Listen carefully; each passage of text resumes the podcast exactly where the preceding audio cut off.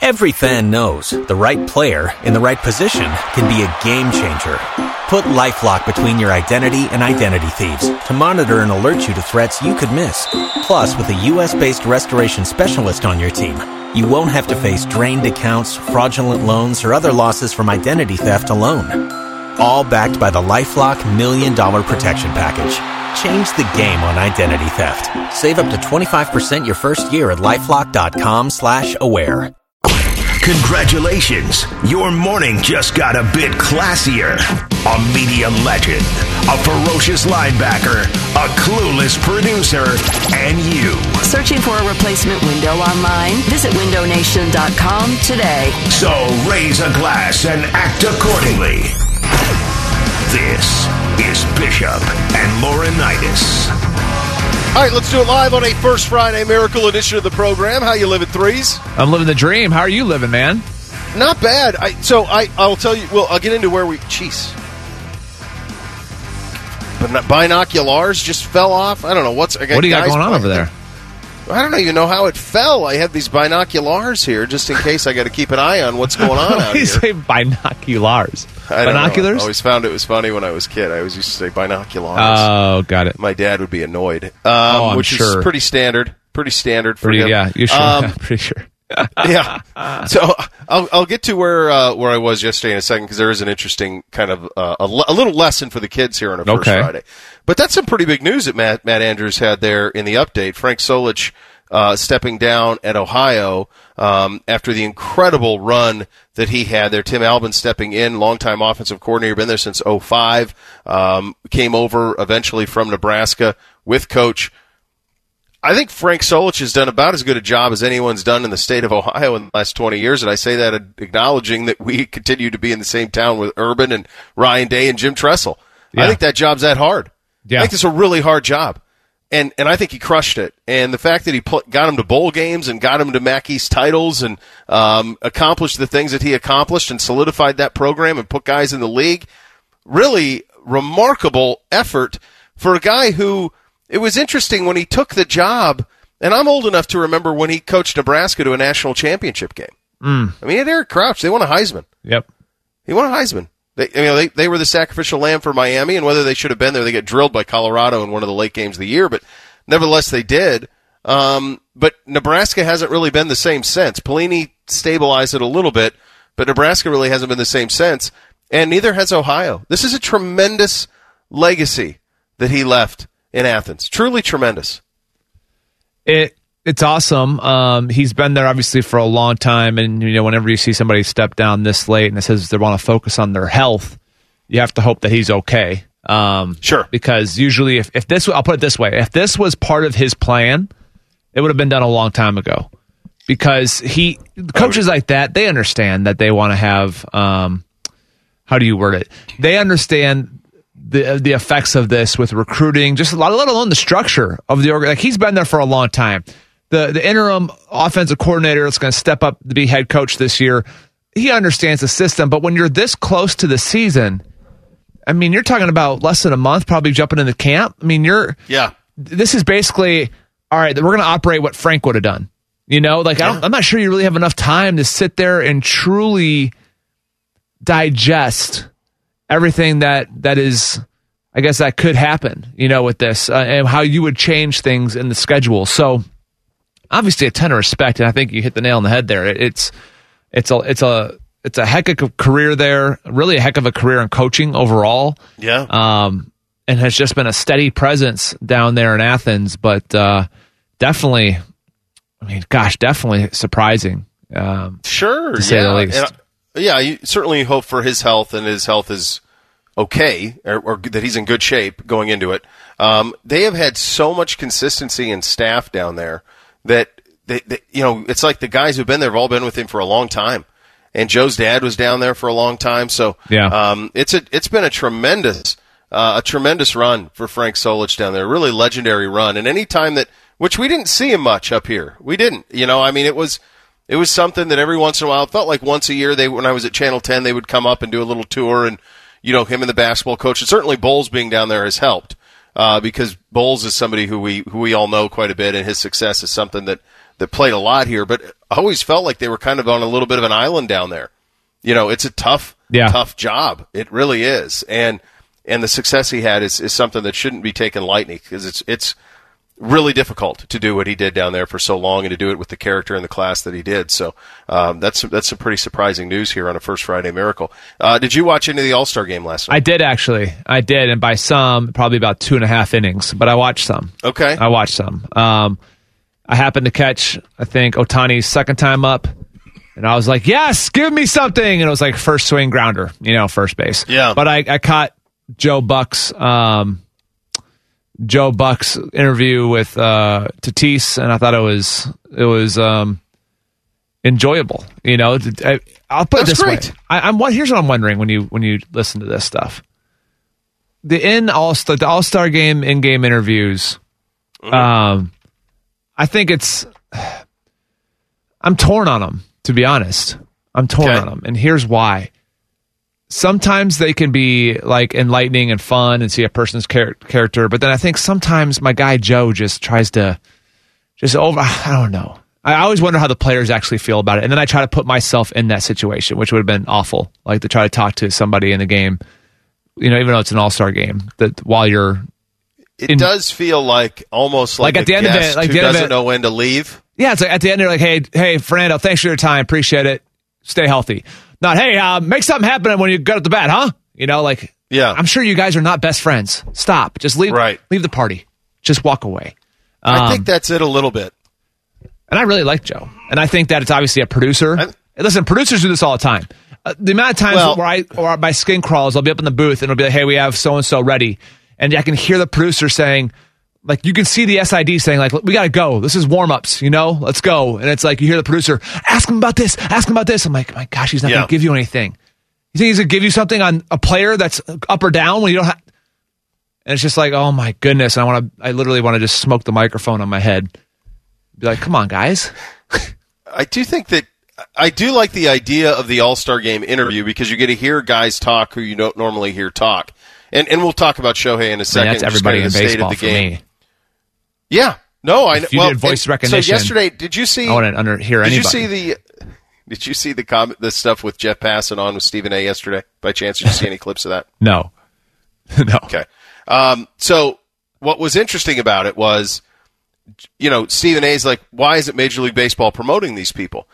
And I was Jeff didn't say this to him, but what what Jeff's response could have been is, you host one of the most popular shows on this network. Mm-hmm. If you decided to follow Major League Baseball the way that you follow the NBA, they would. Yeah, They would. For, for, the NBA, long, long time ago, did a really good job. This is this goes back to Magic and Bird for the kids out there. This is Magic Bird. David Stern, the then commissioner at the time. wait. There's a magic bird out He- there. yeah, really is. It's amazing. The thing's got all sorts of yellow and purple and green colors. It's fantastic. Um, but but what they did is they said, look, sure, these franchises are important, but these are the these two are stars. How can we find a way to put these two together? Now it was fortuitous because they were on the Lakers and the Celtics, so that was easy. But they saved the NBA. Yeah. Before those guys, the NBA was on. Yeah, the finals were on tape delay. Yep. So they that changed it. Uh, that led to television contracts. Then Michael elevated. Michael took it globally, um, and it, it is where it is, and it's it's a big global sport. Um, and it's one where you can talk about players through the off season, Yeah. and it's almost as interesting as the games. Yeah. They've kind of done that, maybe to detriment, because there really is no loyalty to teams; it's loyalty to individual. And we can that's a whole conversation for another day. Major League Baseball has spent the better part of the last 50 so years trying to trying to really tamp down any individual personality. Yeah. You know, with the code. Oh, you can't flip a bat. That goes against baseball Right. code. Oh, right. Oh, go to hell. I think that you'd have a lot of Forget it. kids, and I'm not sure what it says about us, but it, how much more fun would it be for kids? If, like you hit a home run and you see a little kid flip a bat, and I'm sure there's some baseball enthusiasts, like people at our oh, station, Oh, yeah. who are probably going to blow their mind. But it'd be a lot more enticing for a kid. Like, face it. It's the touchdown celebrations that hook these kids, and that everyone wants to make a catch like Odell, or dance like Odell, or dance like Victor Cruz Yes. back in the day, right? I mean, everyone wants the Deion. My goodness, I tried to do Deion every time in the backyard. Same. I mean, it- Same. I don't have the smoothness, Yes. but I was trying to be Deion Sanders. and it I was, don't either. It was the flash of Deion. Like when you're a kid, Yeah. you don't appreciate the technique of Lance Briggs running through the gap and making a great tackle for loss.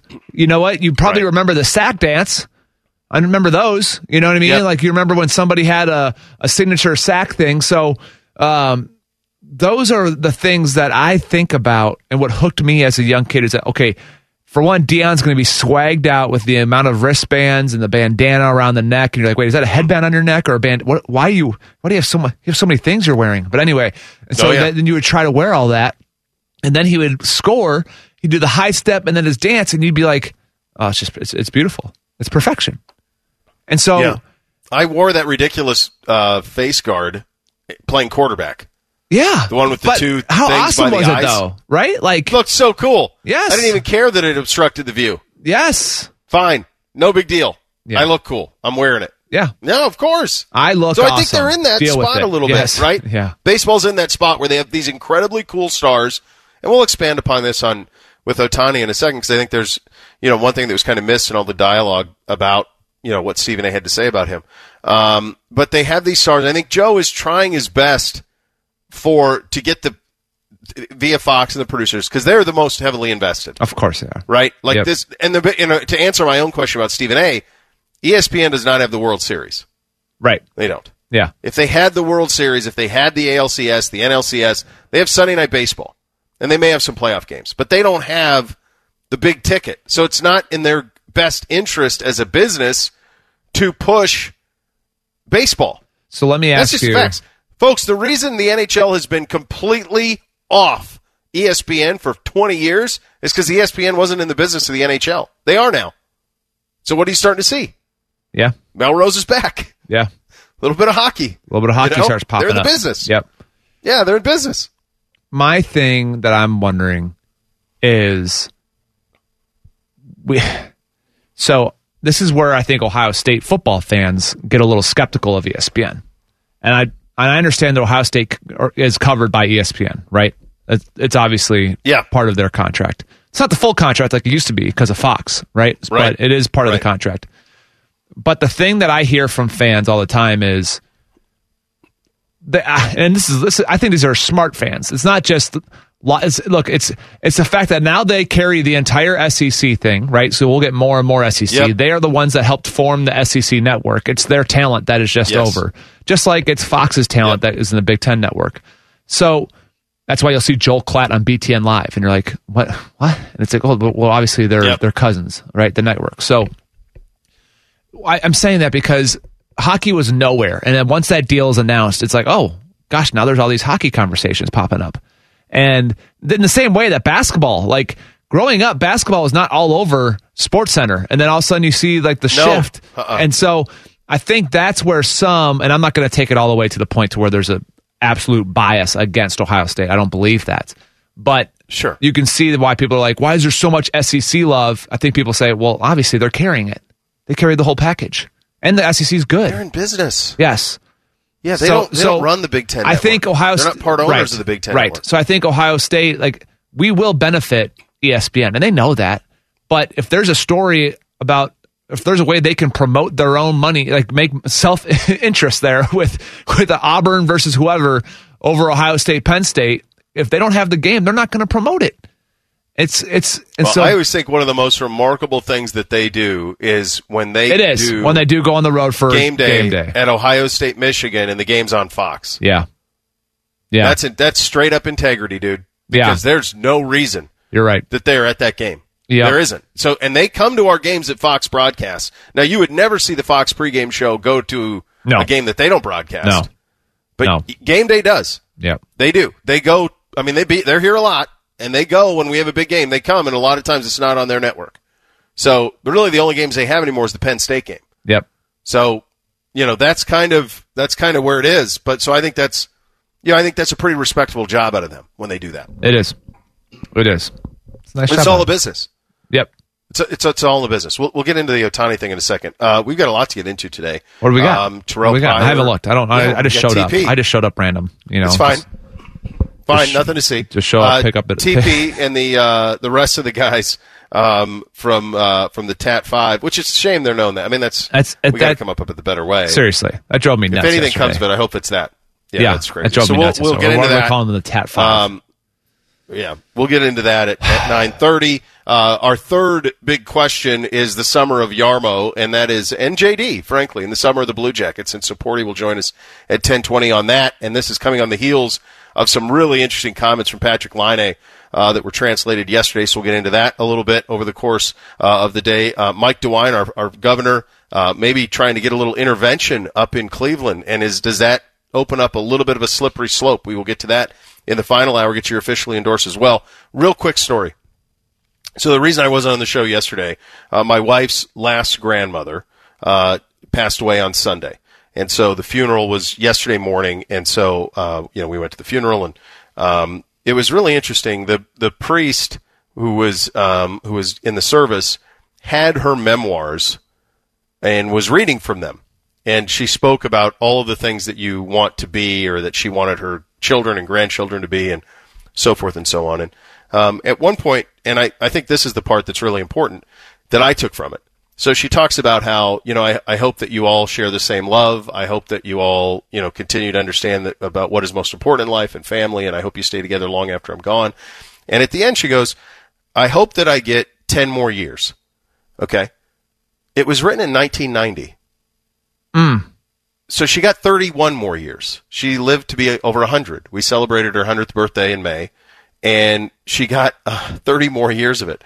But lived a life of, in the moment, appreciating every day. Yeah, as opposed to worried about which I you know I think and I, I talked about it with the boys yesterday and it just was something that struck me of be thankful for today and tomorrow. And and then who knows? Maybe you'll get to 100 and and like she I mean she she died in her sleep at 100 and it wasn't all you know people say oh you know boy what a great run. And it was. But also you know the last year and a half was pretty lonely it was pretty lonely to be an elderly person amongst COVID. And so it was it was certainly something that I think for her was was probably time. But it was a really incredible thing to hear her words and to say, I hope we get ten more years and she got thirty. But to try to live it that way. And so I took it from it, so I thought I would share with you and appreciate Chops coming in and, and pinch hitting on short notice as as she passed on Sunday, and the funeral was yesterday morning, so it was a pretty quick turnaround on that front. Um, as I mentioned, a lot to get to here on a First Friday Miracle edition of the program, including Shohei Otani and the star that he is, and all of the controversy around it. We'll hit on that coming up next. Uh, we'll get into Terrell Pryor and some of his teammates and what they are hoping to get done in about 12 minutes from now, off and running. Bishop and Laurinaitis right here in the fan. Sports conversation and sometimes pure stupidity.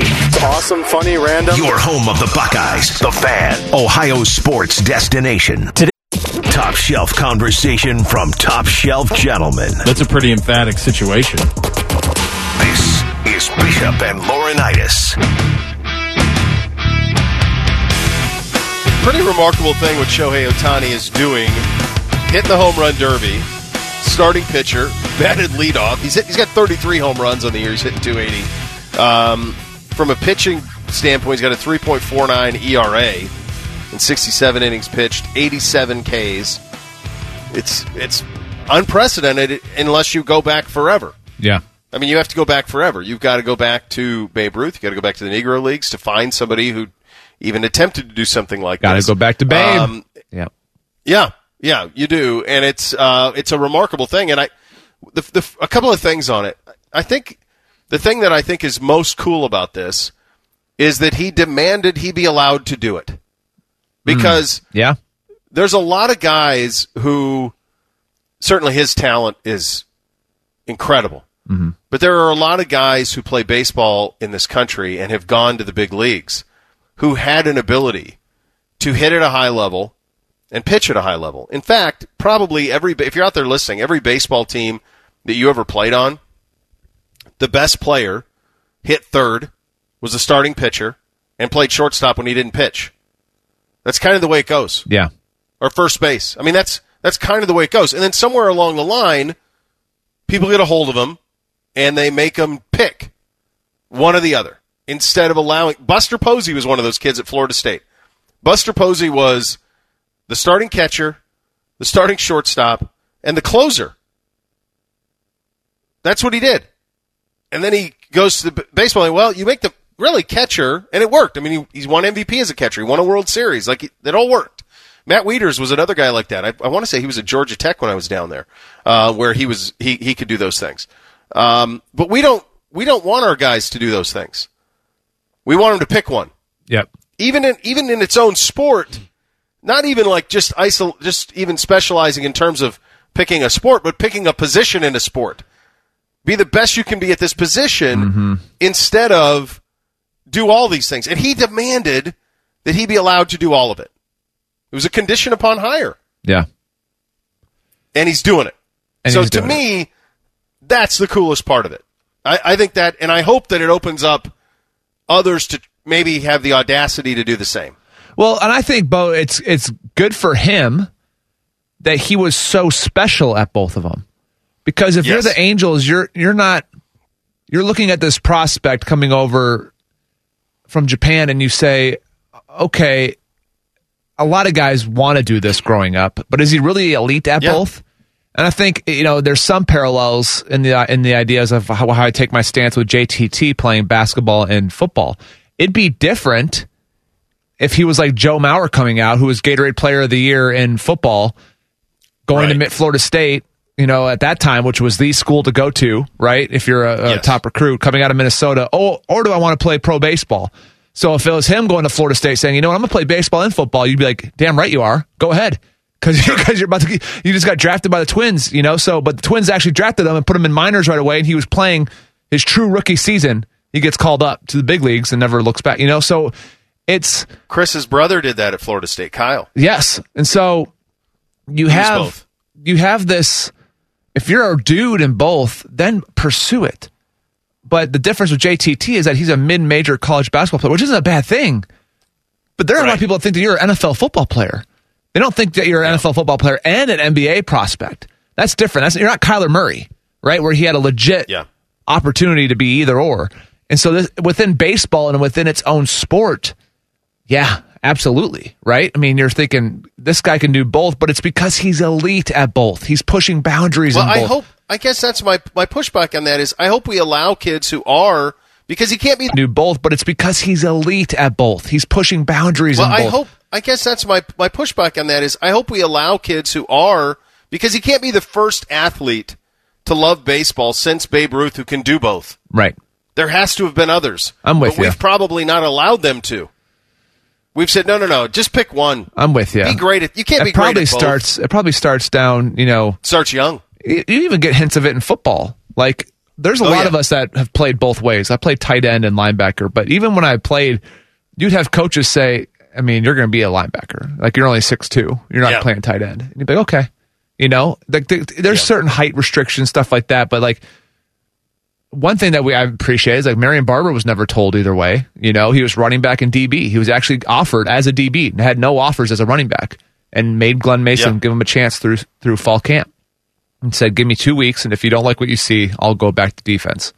And he's their starting tailback, true freshman. You Yeah. know, so it's it, it. But we we we see this all the time. Like, let kids pursue both, dream big, and so don't you dare limit Black Cobra on his gold jacket and NBA Hall of Fame aspirations. Yeah. Right. Yeah. Yeah. I mean, it, now, well, now, I mean, it's, yeah, it's, there's no reason you can't do both. So I, yeah, I won't, I won't do that. You know, make the hall in both. Uh, one, one other thing on the, on the Stephen A, just a, just a thought I had about all of that. It, you know, this, the stuff he, that he got in trouble for, rightfully so. But beyond that, the thing that he was really pushing was his Major League Baseball market, Shohei Otani. Um, do people, do the average people in America know who he is?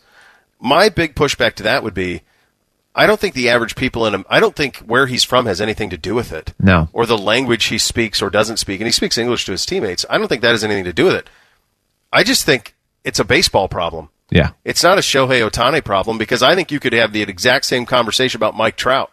And I don't think people know who he is unless you're a sports fan mm-hmm. or a baseball fan. I think Mike Trout could walk down High Street right now. And if he had no nothing identifying that he was Mike Trout, no one would know who he is. I'd make an argument that probably more people maybe even know Shohei Otani than know Mike Trout. I'm not sure that that's stepping too far out of bounds. And I think there's a lot of factors to that. Mike isn't someone who seeks it out. He's played his entire career in Anaheim, which is the second most important baseball franchise in that town, and probably about the eighth most important professionals franchise in that town. And they've never won. He's never played in October. Mm. Like most people consider him one of the greatest players of all time. He's off to that type of start in his career, kind of like a Pujols start, right? Yeah. But he's played his entire career in anonymity on bad teams. So mm. I don't think it's a. I don't know that it has anything to do with the language Shohei Otani speaks or where he's from. I just think it's a product of that sport, and I think a little bit of a product of of where he plays. That it's tough. He's not playing. If he played in New York, if he played in Boston, understand that baseball was really baseball is most important on the East Coast Yeah. and St. Louis. Yep. But it's New York, it's Boston, it's Philly, Cincinnati, like the Eastern time zone places. All these guys we're talking about, Otani, Trout, Tatis, their games start at 10.05. Yep. Yep. They're not being seen Right. by the people who care about the sport the most. So I think all, the there's a lot of factors Yeah. to it. Yeah, there is. There is. There's a ton. There's a ton that goes into this, but it's um, yeah, man. It's just you're not like I'm not staying up to watch these guys play in the same way. Like I, I love LeBron James. I enjoy watching him. Sure. I enjoy people who are elite at what they do and consider some of the best to ever do it. But I'm not staying up that late. He's not captivating me that much to a 10 p.m. tip. My goodness. No, oh, I'm staring. I mean, I'm already in, I'm already in REM sleep. I'm out. I'm out at that point. REM sleep takes on a whole new meaning when you have a daughter named Remy. Oh well, yeah, it certainly does. That means that you're Very not differently sleeping. defined. That means that you're up That's every two hours. Yeah. It hit me I, I, I, that. I thought grabbed homegirl this morning at 3:30 and brought her into the bed, and she's just Let's- cooing let's to roll, herself, kid. laughing, smacking me in Yeah. the cheek. Okay, honey. life. All right, I know you're right, you're juiced and you're up, but mom and dad need to sleep. All right, I got, at least got another hour and a half till I wake up. Parenting, it's fun. You know, it's really fun. It is. It is. Uh, it, it is. Um, all right, coming up next. So yesterday, um, Terrell Pryor, DeVier Posey, Boom Herron, Solomon Thomas, Mike Adams put out a statement. Um, and there's a lot to it, and there's a lot to reflect upon, and it opens up a lot of sore wounds uh, for people that I don't know if they'll ever be healed, but I do think there is a point that they are trying to make that is valid, and we'll get to that coming up next. Bishop and Laurinaitis right here on the fan. The first thing you hear every morning should be Bobby Carpenter yelling at you. Bird chirping is overrated. Morning juice. Weekday mornings at 6. The fan. It's Bishop and Laurinaitis is What's Up? What's up, man? So for you. Sponsored by your Central Ohio Honda dealers. This was uh, an interesting one, and it's what's up uh, today. And it came out yesterday afternoon. Terrell Pryor tr- tweeting out, uh, "We're calling for our school records uh, to and legacy to be restored, so that Buckeye Nation can look at us with the same love and fondness that we've always had for them. We look forward to one day telling our story in the Tattoo Five forever being a legitimate part of the Ohio State, uh, Ohio State's glorious history." Um, this this is complicated here. It's Yeah. really complicated, and I've always felt um, that, especially when when I look at this list, especially the kids who came back for that senior season, and the the kid that I'll he's not a grown man now, um, but the kid that I have so much respect for, just because I knew him a little bit better than the others, and going all the way back to his recruiting was DeVier Posey. DeVier Posey, I thought, was hung out to dry by the university. He was suspended 10 games. He played two games that senior season. Yeah. He sat and he trained and he played two games. Played the Penn State game and he played the Michigan game. Mm-hmm. And I'll never forget seeing him in the locker room at the Penn State game. And and I pulled him aside afterwards. Not that it even mattered. I don't even know if he, my guess is he wouldn't even remember it. And I just he sat there and he answered questions. It was the first time he talked. He answered all the questions from everybody. And I just thought, man, this is a kid who had an incredible Ohio State career. Incredible. Yeah. He was a great player from Cincinnati LaSalle. Great player. And had a great career. And his, what would have been, like, he could have gone supplemental draft too. Yep. He could have. Yep. I mean, he was, he's a pro. But he, and it hurt him. It hurt him in every way, uh, to come back. And he had to sit for 10. I thought he was hung out to dry a little bit by everybody. Um, so that, I, I- that, I just want to get that on the record because I, that, that goes into what I'm saying. I think this is complicated This is a lot like if you if you were from a legal sense, if you were busted for marijuana in in life and all of a sudden marijuana has become legal. Right. It was illegal when you did it. Yeah. Is it silly that it that it was? Well, that's a, a different conversation. But what they did, they knowingly did illegally. Now, all these years later, it's changed. I've always felt, and I'm, I understand this is meandering a little bit, so bear with me. I've always felt that the statistical, the taking away of the statistical accomplishment is ridiculous. Right. I've always thought that was stupid. Yes. Stupid. Like it's ridiculous that their record, the re- they won the games. Right. They passed for the yards. They caught the passes. They ran. Mike Yep. Adams is an All American. Like the idea that that was taken, Reggie Bush's Heisman is stupid. But the part that's a little tricky is the legacy part. Because legacy is not something that can be defined by statistics. Look at us with the same love and fondness that we've always had for them. That's not something that, that I can force to be rejuvenated. Right. This is Yeah, um stats, school records, all of it for sure. Shouldn't have been anyway. I always thought that was stupid, regardless of what their penalty or anybody's penalty Yeah. was. I, so But here's the other part is a trickier part. I, I I've thought about this and I had discussions with many people yesterday about this.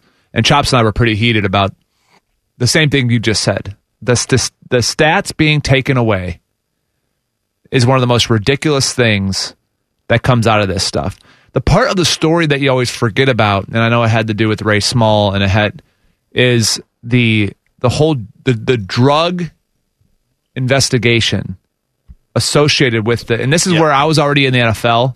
So like I didn't read the articles. All I knew was like I was mad Tress was getting thrown under the bus for it. Like I've talked to people about some of those things, but it's not like I really dug into it as if I would have doing this posi- you know this job, right? Or being an actual Yeah. capital J journalist.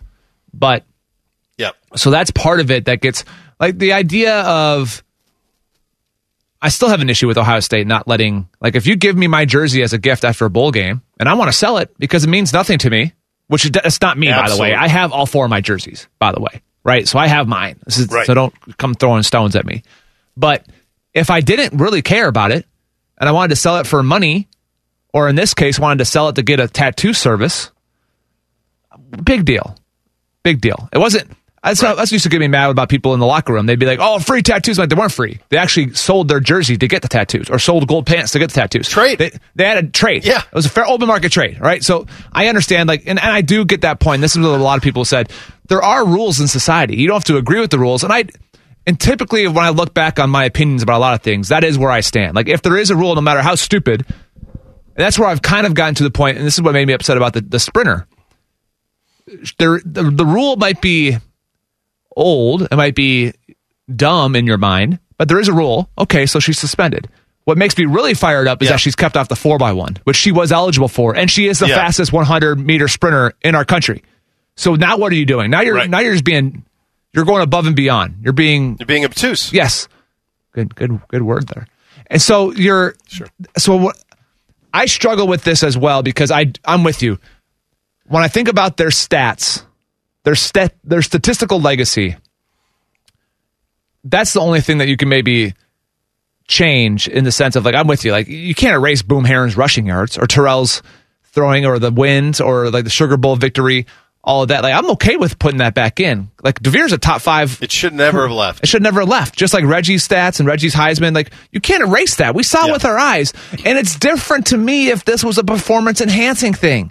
Like if, if someone, Correct. like sure, if, if they came back and said, you know what, Reggie Bush actually lost his Heisman because I found out he was taking steroids or taking HGH or testosterone or whatever it was, right? Like he's taking something illegal. Then I'd be like, hell yeah, that's performance enhancing. That changes it. Yeah. But in no way did his mom and dad getting a condo have anything to do with his performance. It's just, it's just. Anyway, so that's where I. It's gonna be impossible. And I did not know in which chops, and we can probably continue in the next segment. They bad job out of them for self-labeling themselves a tattoo five. It's in the Very statement. bad job. Like, why would you say label that yourself about that? Like, it's just Very bad job. anyway. But anyway, I And you're right about DeVier. so- DeVier is one of my favorite people. Boom Herron, one of my favorite people. Boom Boom made me so much better when he's on scout team going against him, and then to see obviously knew he was going to be productive Love both those guys. Um, and it's just, yeah, I mean, but there's a lot of layers to it. It's not as simple as, the more I thought about it yesterday, it's not as simple as, oh, well, the rule's dumb. Yeah, it is dumb, but I don't like also going 65 and 270. I think everyone goes 80. So why don't we just bump it up to 75? Yeah. You know, and that, but if I get pulled over and I tell a cop that, he's gonna be like, that's okay. Take it up with somebody else. Here's your ticket. Now, Right. How we act in the society Well, is won't get a okay, ticket. I and you would- pay the ticket. ticket. No, I'm saying like but how you act in a society is you pay said ticket and go forward. There's a whole lot of people in Yeah. certain generations who are like, no, this is dumb, and now I'm going to go to the nth degree.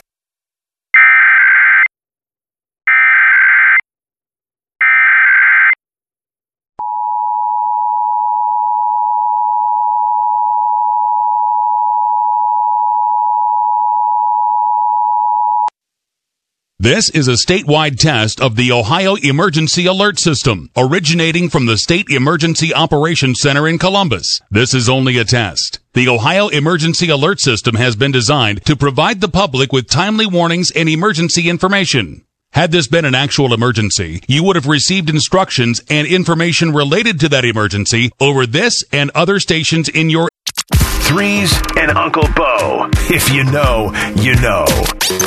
You're listening to Bishop and Laurinaitis. You know, threes. We can uh, we can give records back. You can put stats back. You can put trophies back.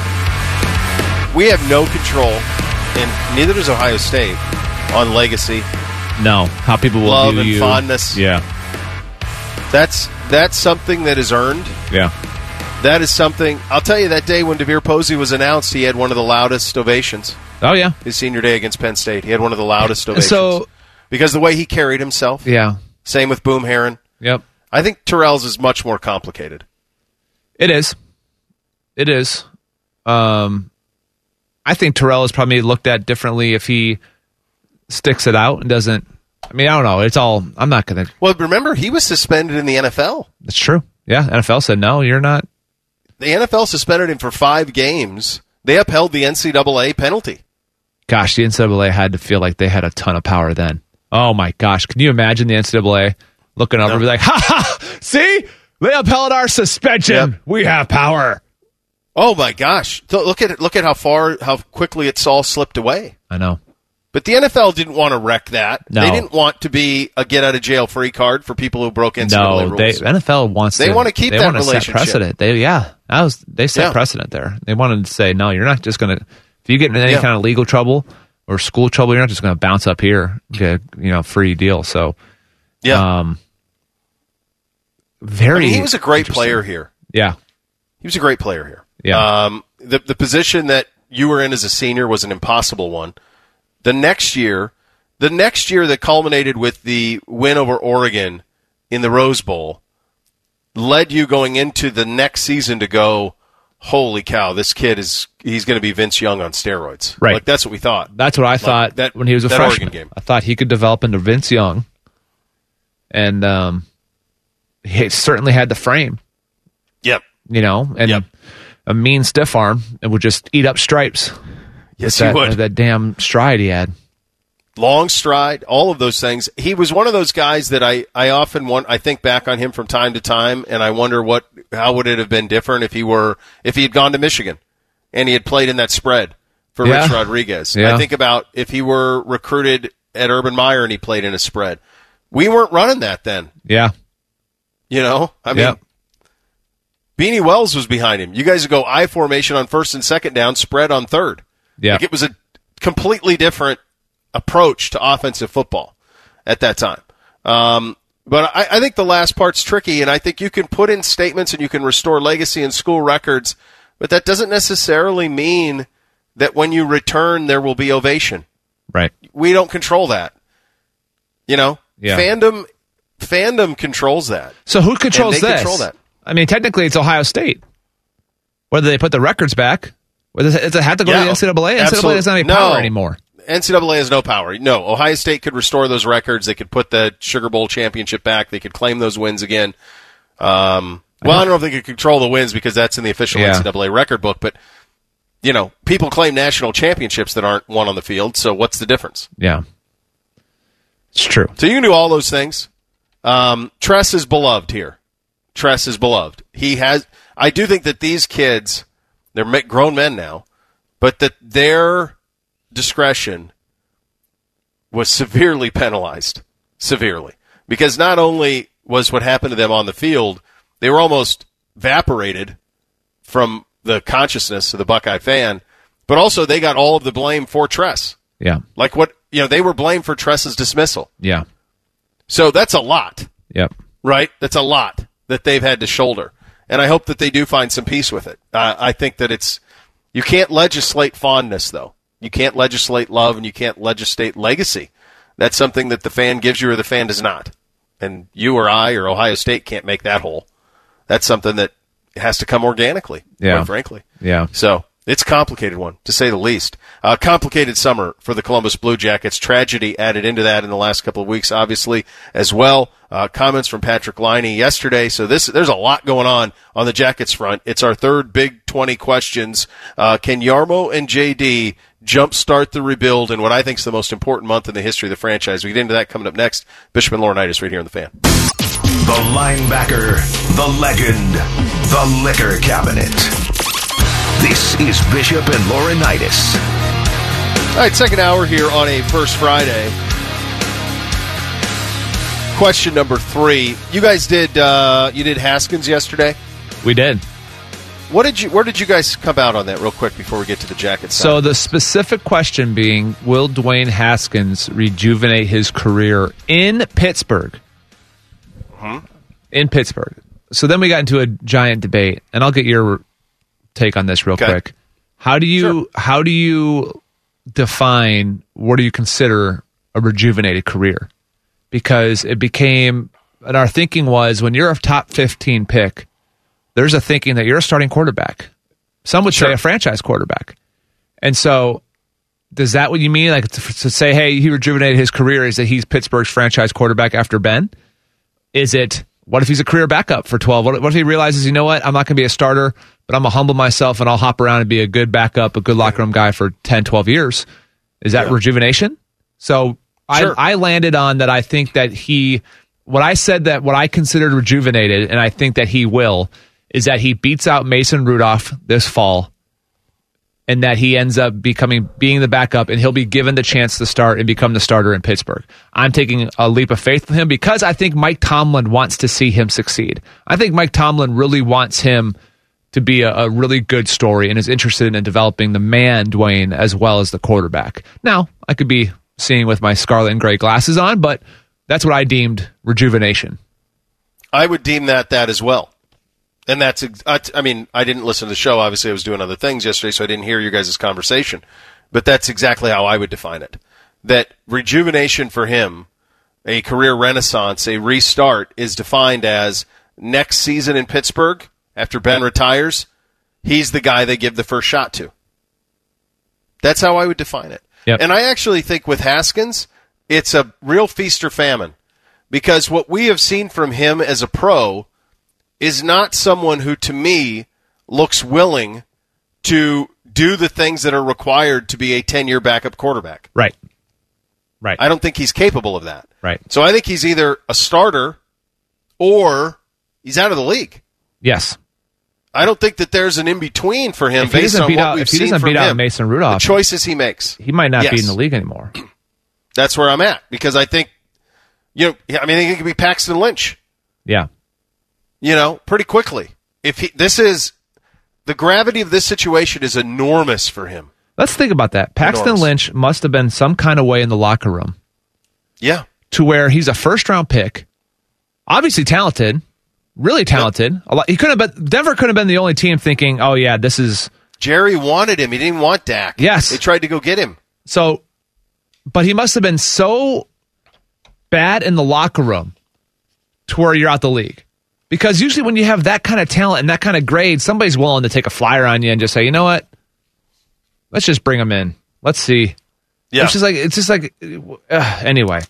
That's the risk. So I, I think you have it right. I think you have it right. I think I think that he will get every opportunity to be what you said he would be. I'm And just to me, dumbfounded because everyone from Pittsburgh. I mean, even when you were out on vacation, we had Tom Reed on, and then with Brooke everyone from Pittsburgh is they're they're just Dwayne will have an opportunity, but they are really high on. They are really high. Yeah, they like Rudolph. They like Rudolph. They what do. the heck have they Yeah. seen to make you I go, "That's next"? I don't know. I don't know. In a division that has Lamar, Baker, and Joe. I don't know. I Yeah, don't one is not like the other. No, no, certainly not. Uh, all right, today we land on the Jackets. And boy, what a month this is. Hmm. Over the course of the next month, they will make draft picks. They will make decisions on a trade for Seth Jones, more likely. Did you see not. on that front that the Blackhawks traded away Duncan Keith, and the Blackhawks were Well- one to be rumored interested in Seth Jones when you were gone? I just So, wanted to make sure you saw if that. If you read I Porty, you're a, you're a, which I know you do, and Porty will I join do. us here in about 15 minutes. you think I am just If you read sitting at Porty, home he- twiddling my thumbs? No. nothing.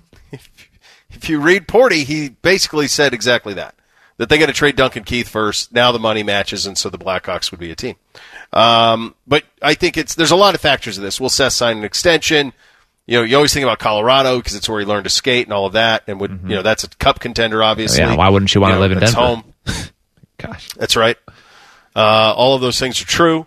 Um, so I, I, we made the point a couple of months ago, and I still feel pretty good about it. That actually the the straightest line to a rebuild is trading Seth Jones. That they can't build this around him based on who's on the roster, yeah, based on the assets that are available, based on what you can bring in here and the inability to sign free agents here. So you really can't build something significant with Seth. So perhaps the best way to actually build this right is to trade him. And that's probably what's going to happen. It'll happen pretty quickly, I would think, before the draft. So that's the first part of it. The other part of it is how do we maximize what we have? And this is, by the way, and Porty lined this out pretty well. This is the third straight one of these. You know, I mean, this is this is Panarin and Bob and all of that, and that was a little different circumstance. And then it's Josh Anderson, who we saw in the Stanley Cup final, and then it's PLD. Now Seth wasn't as demanding as the others. He simply wants to become a free agent, which is his right as a pro. The other two said, "We're." I mean, Josh was soured by the negotiation. PLD said, "I'm I'm not I'm not done with torts. I'm done.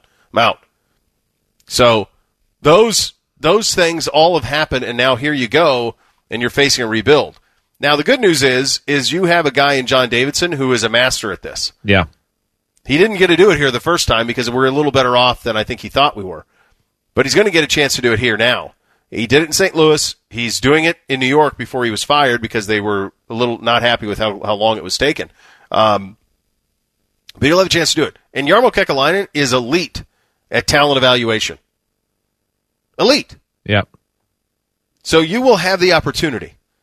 You add to that now the line eight comments from yesterday where he said, I guess everyone should have the same rules, but of course you always hope that you can make the best possible use of your own strengths. Tortorella gave me no freedom, uh, gave no freedom to anyone. So this goes back to a point that we talked about a lot, which was the Tortorella way almost became the Blue Jackets way. Mm-hmm. And when you don't have those big hulking forwards, those physical guys who want to do the dirty work, we don't have those guys and you don't want to change, last season happens.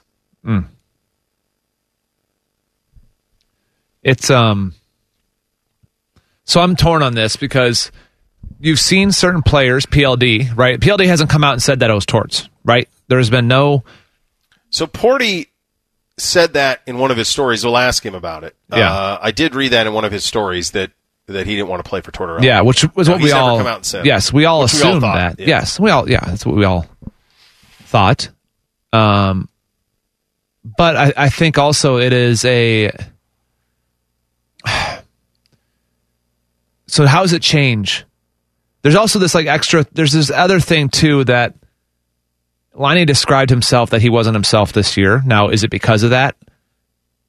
When when you when you get traded over, Bo, and maybe your first impression of the new organization, new city, you don't really get to know the city because of COVID restrictions, right? Like Yep. just think of just put yourself in his skates, and you're you're sitting there and you're probably uneasy because you just got traded. You think, well, at least Columbus wants me, but then what you think you do best doesn't jive with what the coach wants, and then obviously his style of coaching is aggressive, right? And so there there can it's easy for bitterness to creep in in athletics. There's pride everywhere, uh-huh. right? And then do you, are you really giving your full effort? Are you really giving everything you have? Where's your mental state in all of this? We see it with Aaron Rodgers. Aaron Rodgers talks about his mental health this offseason, how he's getting it right. Why? Because it's messed with him mentally that he knows his franchise wants to move off from him or wanted to. And then he won the MVP. They drafted the guy. And so it's his disloyalty. And maybe he's reading more Oh, into yeah. it than not, but it still is there in the back of your mind and you can't get it out. So Laine felt suffocated and does now. So you could say, who cares? You're getting paid. Go play as hard as you can. Sure. But to him, if I can't be myself out here on the, then what am I doing? So I see it both ways. I do. I, I just wonder now how, so, so going forward, right? My, this is all about going forward. How do they jumpstart this thing? You need him to be a guy. So are we, do we have a whole new system? How's, how's Coach Larson with all this? You know, is this, How's this going to rub Coach Larson that a guy is now talking about a guy he used to work for out in the media publicly? How's that going to be handled? Is that a phone call from him saying, hey, we keep this stuff in house? Do you let it go? It's just a whole lot, a whole lot happening when it comes to this specific A lot of layers, coach. And then you talk about Seth, and then you talk about how's the emotional toil of Matiss Kivlenieks' death weigh on Manny Legace, weigh on Larson himself, weigh on Elvis Merzlikins, who was his good dear friend, him and his wife, who were there. There's a whole lot of layers jumping into this off season that is was already so important for the Jackets and how long this rebuild will take. That turned into okay, well now one of our most recognizable players, and Patrik Laine, comes out and, and talks bad about the former coach. Okay, is it just that? Is it just torts? It's not nothing bad about Columbus. Whew. All right. right? Like that's how I felt reading it. Yeah. I was like, okay, bad, bad torts. All right. Please say nothing bad about the city. Please say no. Okay, great. Right. All right. You know, Right. like yeah. that's where we are as Jacka fans. Oh, yeah. And then obviously the the tragedy of of what happened with Kivlenieks, it's just this is a whole lot being stacked up on this organization. And so how do you push through and make it a a summer that is so critical for your future? And even saying that with the in the in hindsight of the tragedy to Matiss just seems so it's just tough to even say, right? Like how do you how do you get this summer right when you have that tragedy lingering over the franchise? It's man, it's just a lot. I think, uh, you know, for the sake of this conversation, the conversation we're having about team building, you almost have to separate. And I know that that's almost impossible, but you have to try and separate the incredible tragedy and the senselessness of it and from what their job is here. Because there's the, the grief, the, the hockey community is grieved with you. Um, but the hockey community, it's just like when you lose a loved one, right? You grieve. It means it's it hits you at home, Mm-hmm. but then the rest of the world moves on, Mm-hmm. and you go, "Wow, I'm still grieving," Oh yeah, but the rest of the world goes, and, and Moves on and, fast, and on too. we go moves on fast Quickly. Yeah, very quickly, and you're like, "Wow, I got to jump on this treadmill, and or else I'm going to get left behind, and wait, I'm not ready to." And that's probably where this franchise is. mm-hmm. I mean, holy cow, that is just such a senseless, tragic loss, and you're reeling. But we've got an expansion draft, and Yeah. we've got an actual draft, and we've got free agency, and we got to deal Seth Jones. yeah, We got to get a lot back. So how do you? yeah. That's it's a lot. It's heavy, It's man. a lot. It's a lot And of a heavy who knows- stuff, and it's it is. Yeah. it's um yeah, it's a lot. It's, there's Yeah. really no way to sum It it, is. up, and so Porty can help us. Yeah, we'll, we'll have him help. That's why, that's why he's the best. He'll join us coming up next. Bishop and Laurinaitis right here on the fan. Always imitated, never duplicated. Your heritage sports talker and flagship home for Ohio State athletics. The Fan, Ohio sports destination. Two legends, one show. Well, it's uh, all a lie. This is Bishop and Laurinaitis.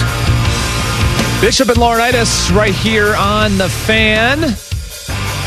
If you need some fresher water in your house, you need to check out KineticoColumbus.com. Kinetico Water Systems, they will help you whether you're on well, whether you're on city water.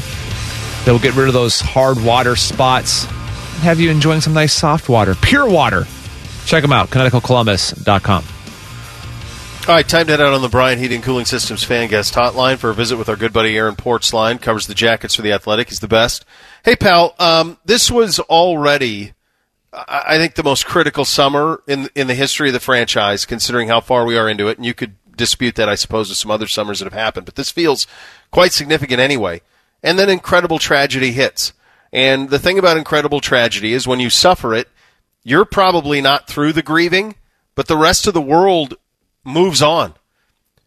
How are JD and Jarmo and the organization handling that juggling act, which is so very difficult?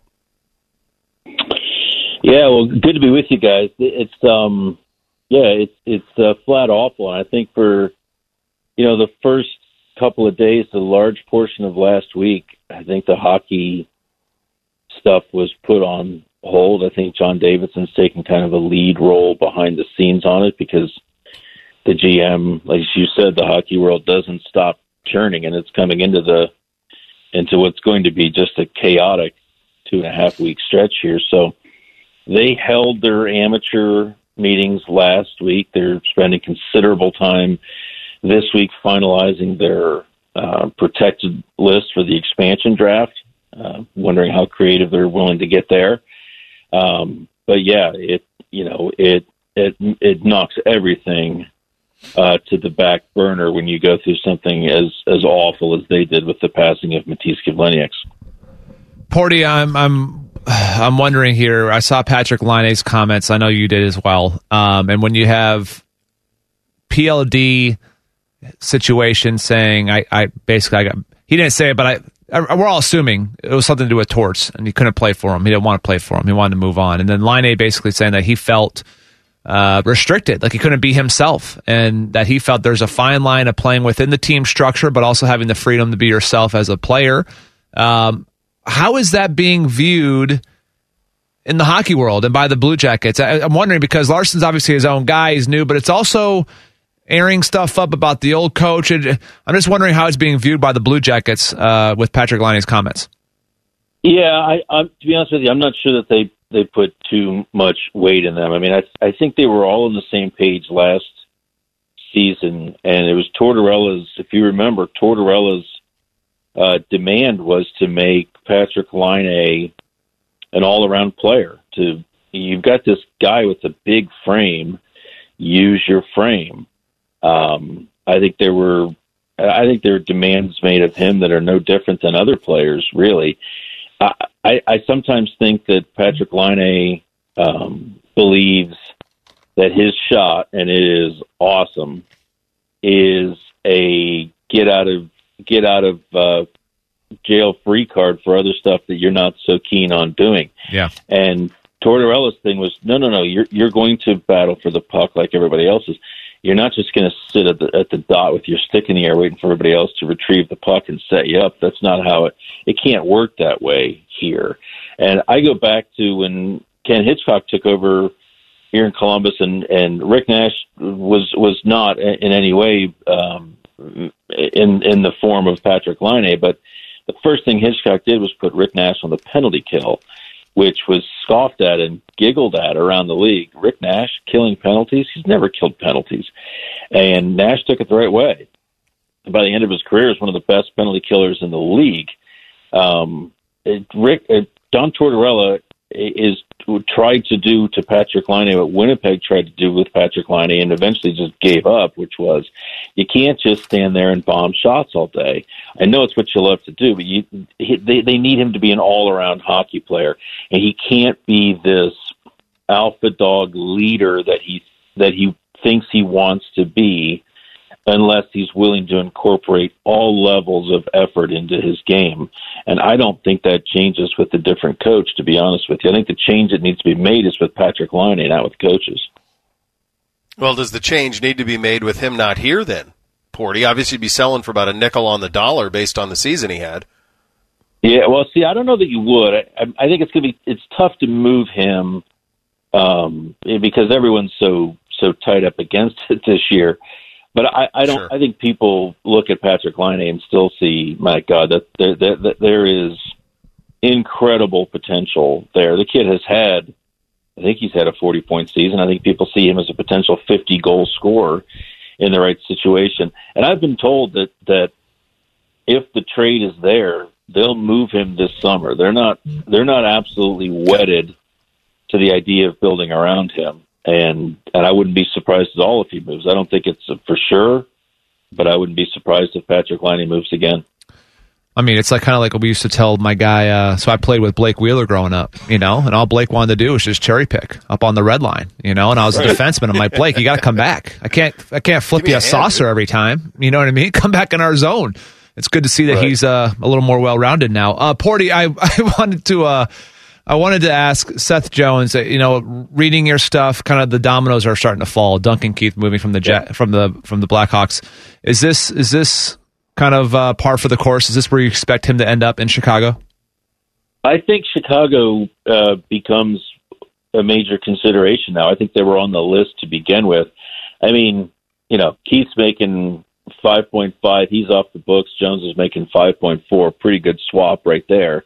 Um, you know, I, I think, uh, you know, it depends on who you talk to. There's the one sense out there that the end all be all of this discussion is where will Seth Jones sign an extension because that's going to lead to a sweeter return for the Blue Jackets. So, you know, that is Seth Jones controlling uh, his trade destination even though he really he doesn't he doesn't have much control. He has a 10 team no trade list, but that leaves 21 teams that they can trade him to.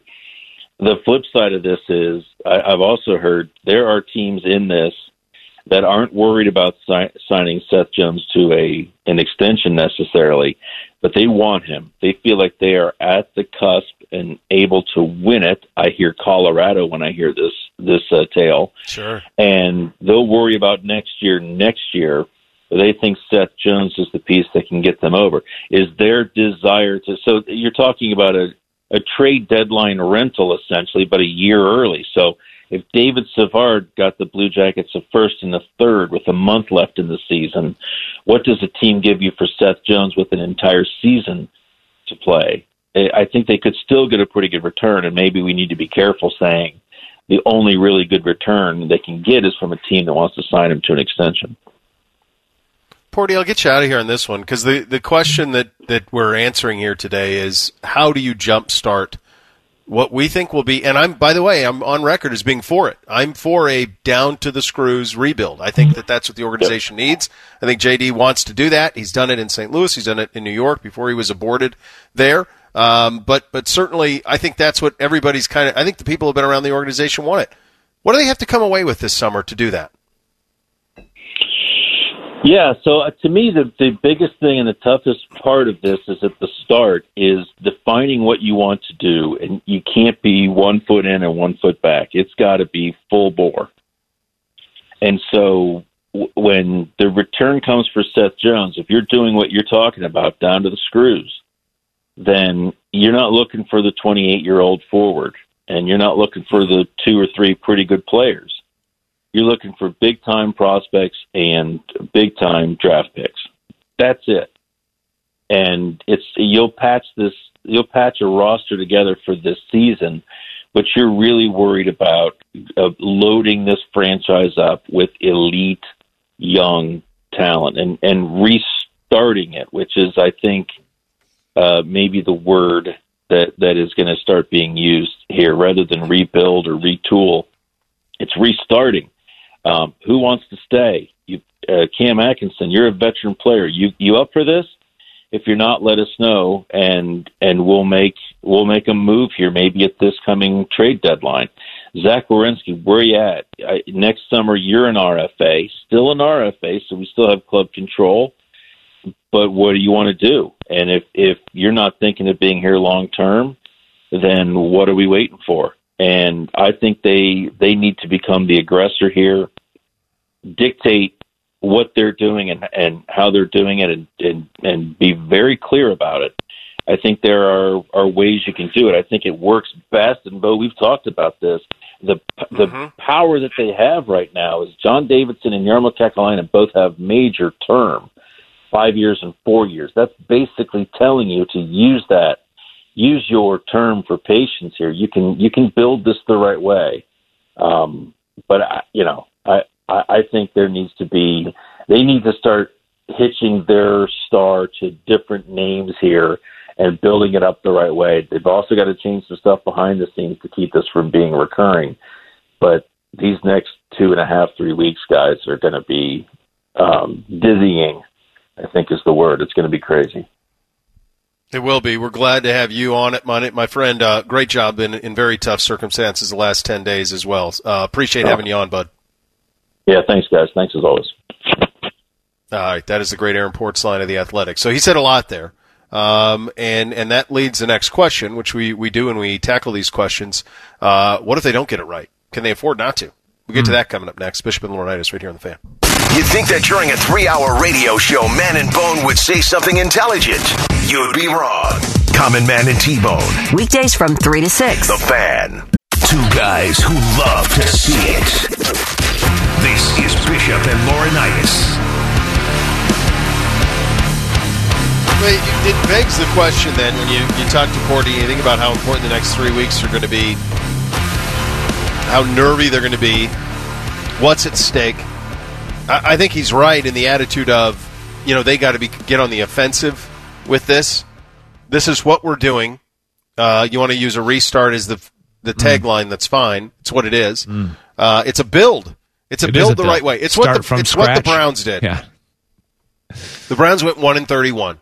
Now they had 70 years of history, uh, a city that bleeds it, that would put up with it. Mm-hmm. But it's hard. It was mm-hmm. hard even in the moment. It's hard to be a player. Yeah. When an organization is doing that, it's hard to be a fan when an organization is doing that. Uh, it's hard to stew amongst losing. Uh, but it's it is necessary. Now, it's not as straight a line as right. it is in the NFL. Right. If you pick number one, you're going to get Myles Garrett. Mm-hmm. You're going to get the pick of those quarterbacks that were available. NHL is a much bigger crapshoot. You got a lottery. The first pick isn't always Auston Matthews. Even if it is Auston Matthews, sometimes you can't win around like Toronto. So, or, or like McDavid with, with the Oilers. It's, it's really hard in that sport. I think you have the right people to do it. You ask the question, can the organization afford not to get it right? That's tricky. Mm. That's tricky. That's tough. I don't, I don't think you, they can. Can you withstand a bunch of misses? I don't know. I don't know either, and I, I think it'll be very. I think Bo, to be honest, what's unique about it is you have this magical series against the Lightning. You back it up with a what do you call it? The the bubble, the bubble playoff win with against the Leafs. I don't. But it's a it's yeah. a weird year because of the bubble. And then you have this year where there's some attendance allowed, right? So it's limited attendance. So with everything opening back up, I'm assuming this winter in NHL arenas, what's the support look like? And already a place that even when they're rolling, you know, it's not like it's a a Tuesday night game is different than a Saturday game. You know, it's not one of yep. those places where it's like Toronto where it's or it's gonna be popping, you know. Um, so I just, I guess I'm just wondering, like, I guess it'll be a case study this this winter because there's not expectations that they'll be great.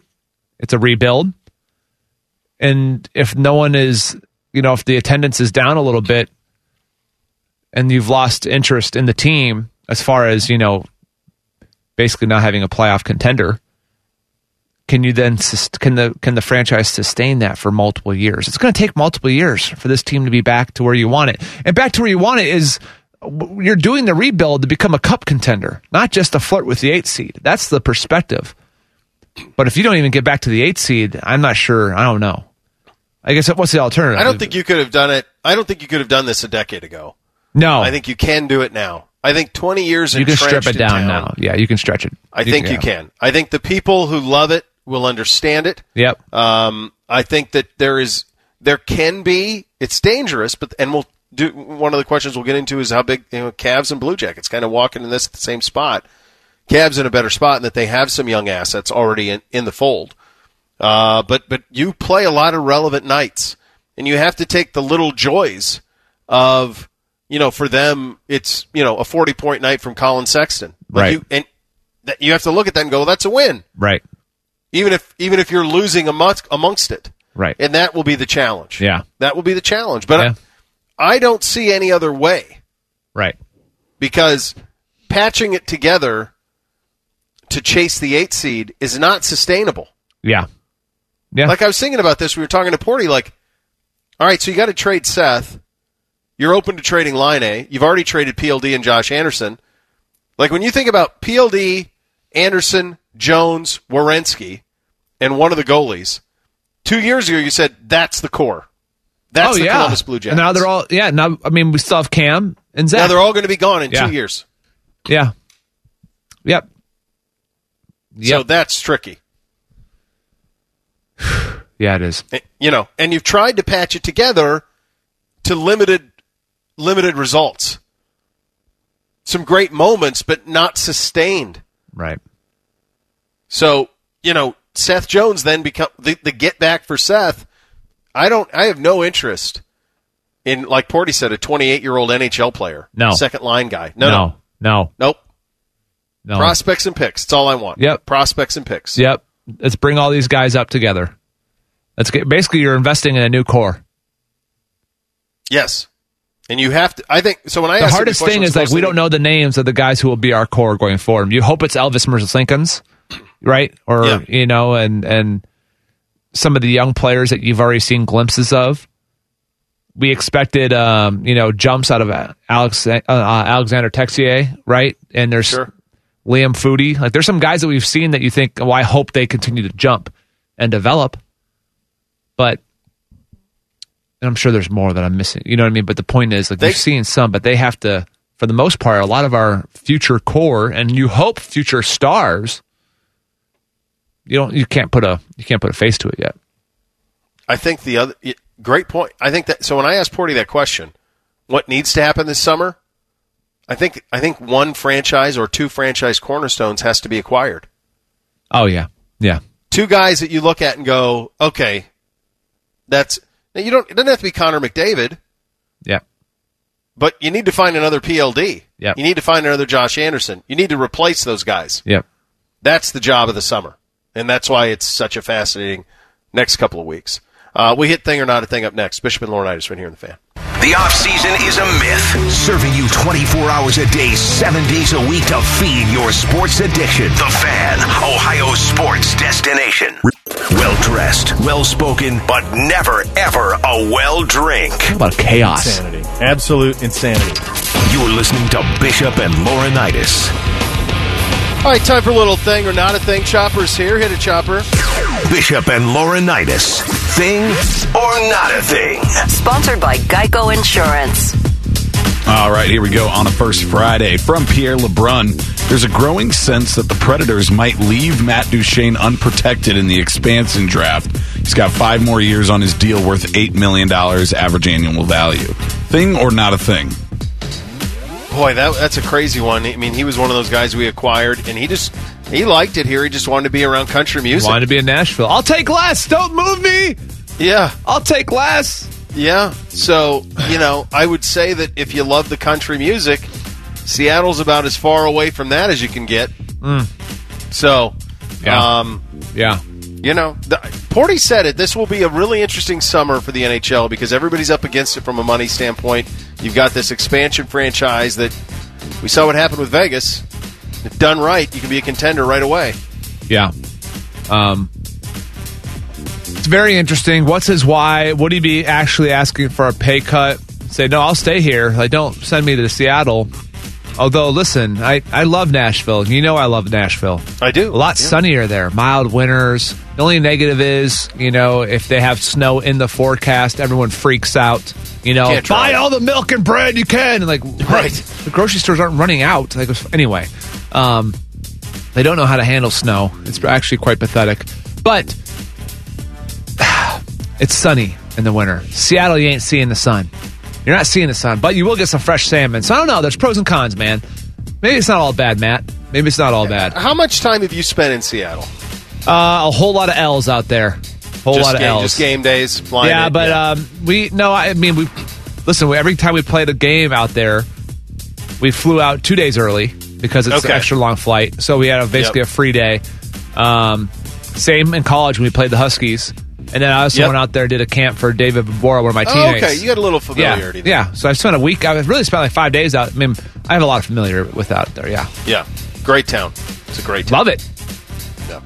Former Rams receiver Isaac Bruce told CBS Sports that he and Torry Holt are the best wide receiver duo of all time. When asked about the Vikings duo of Randy Moss and Cris Carter, Bruce answered, quote, We won a Super Bowl. All right, Ike. Thing or not a thing? Flex on him then, buddy.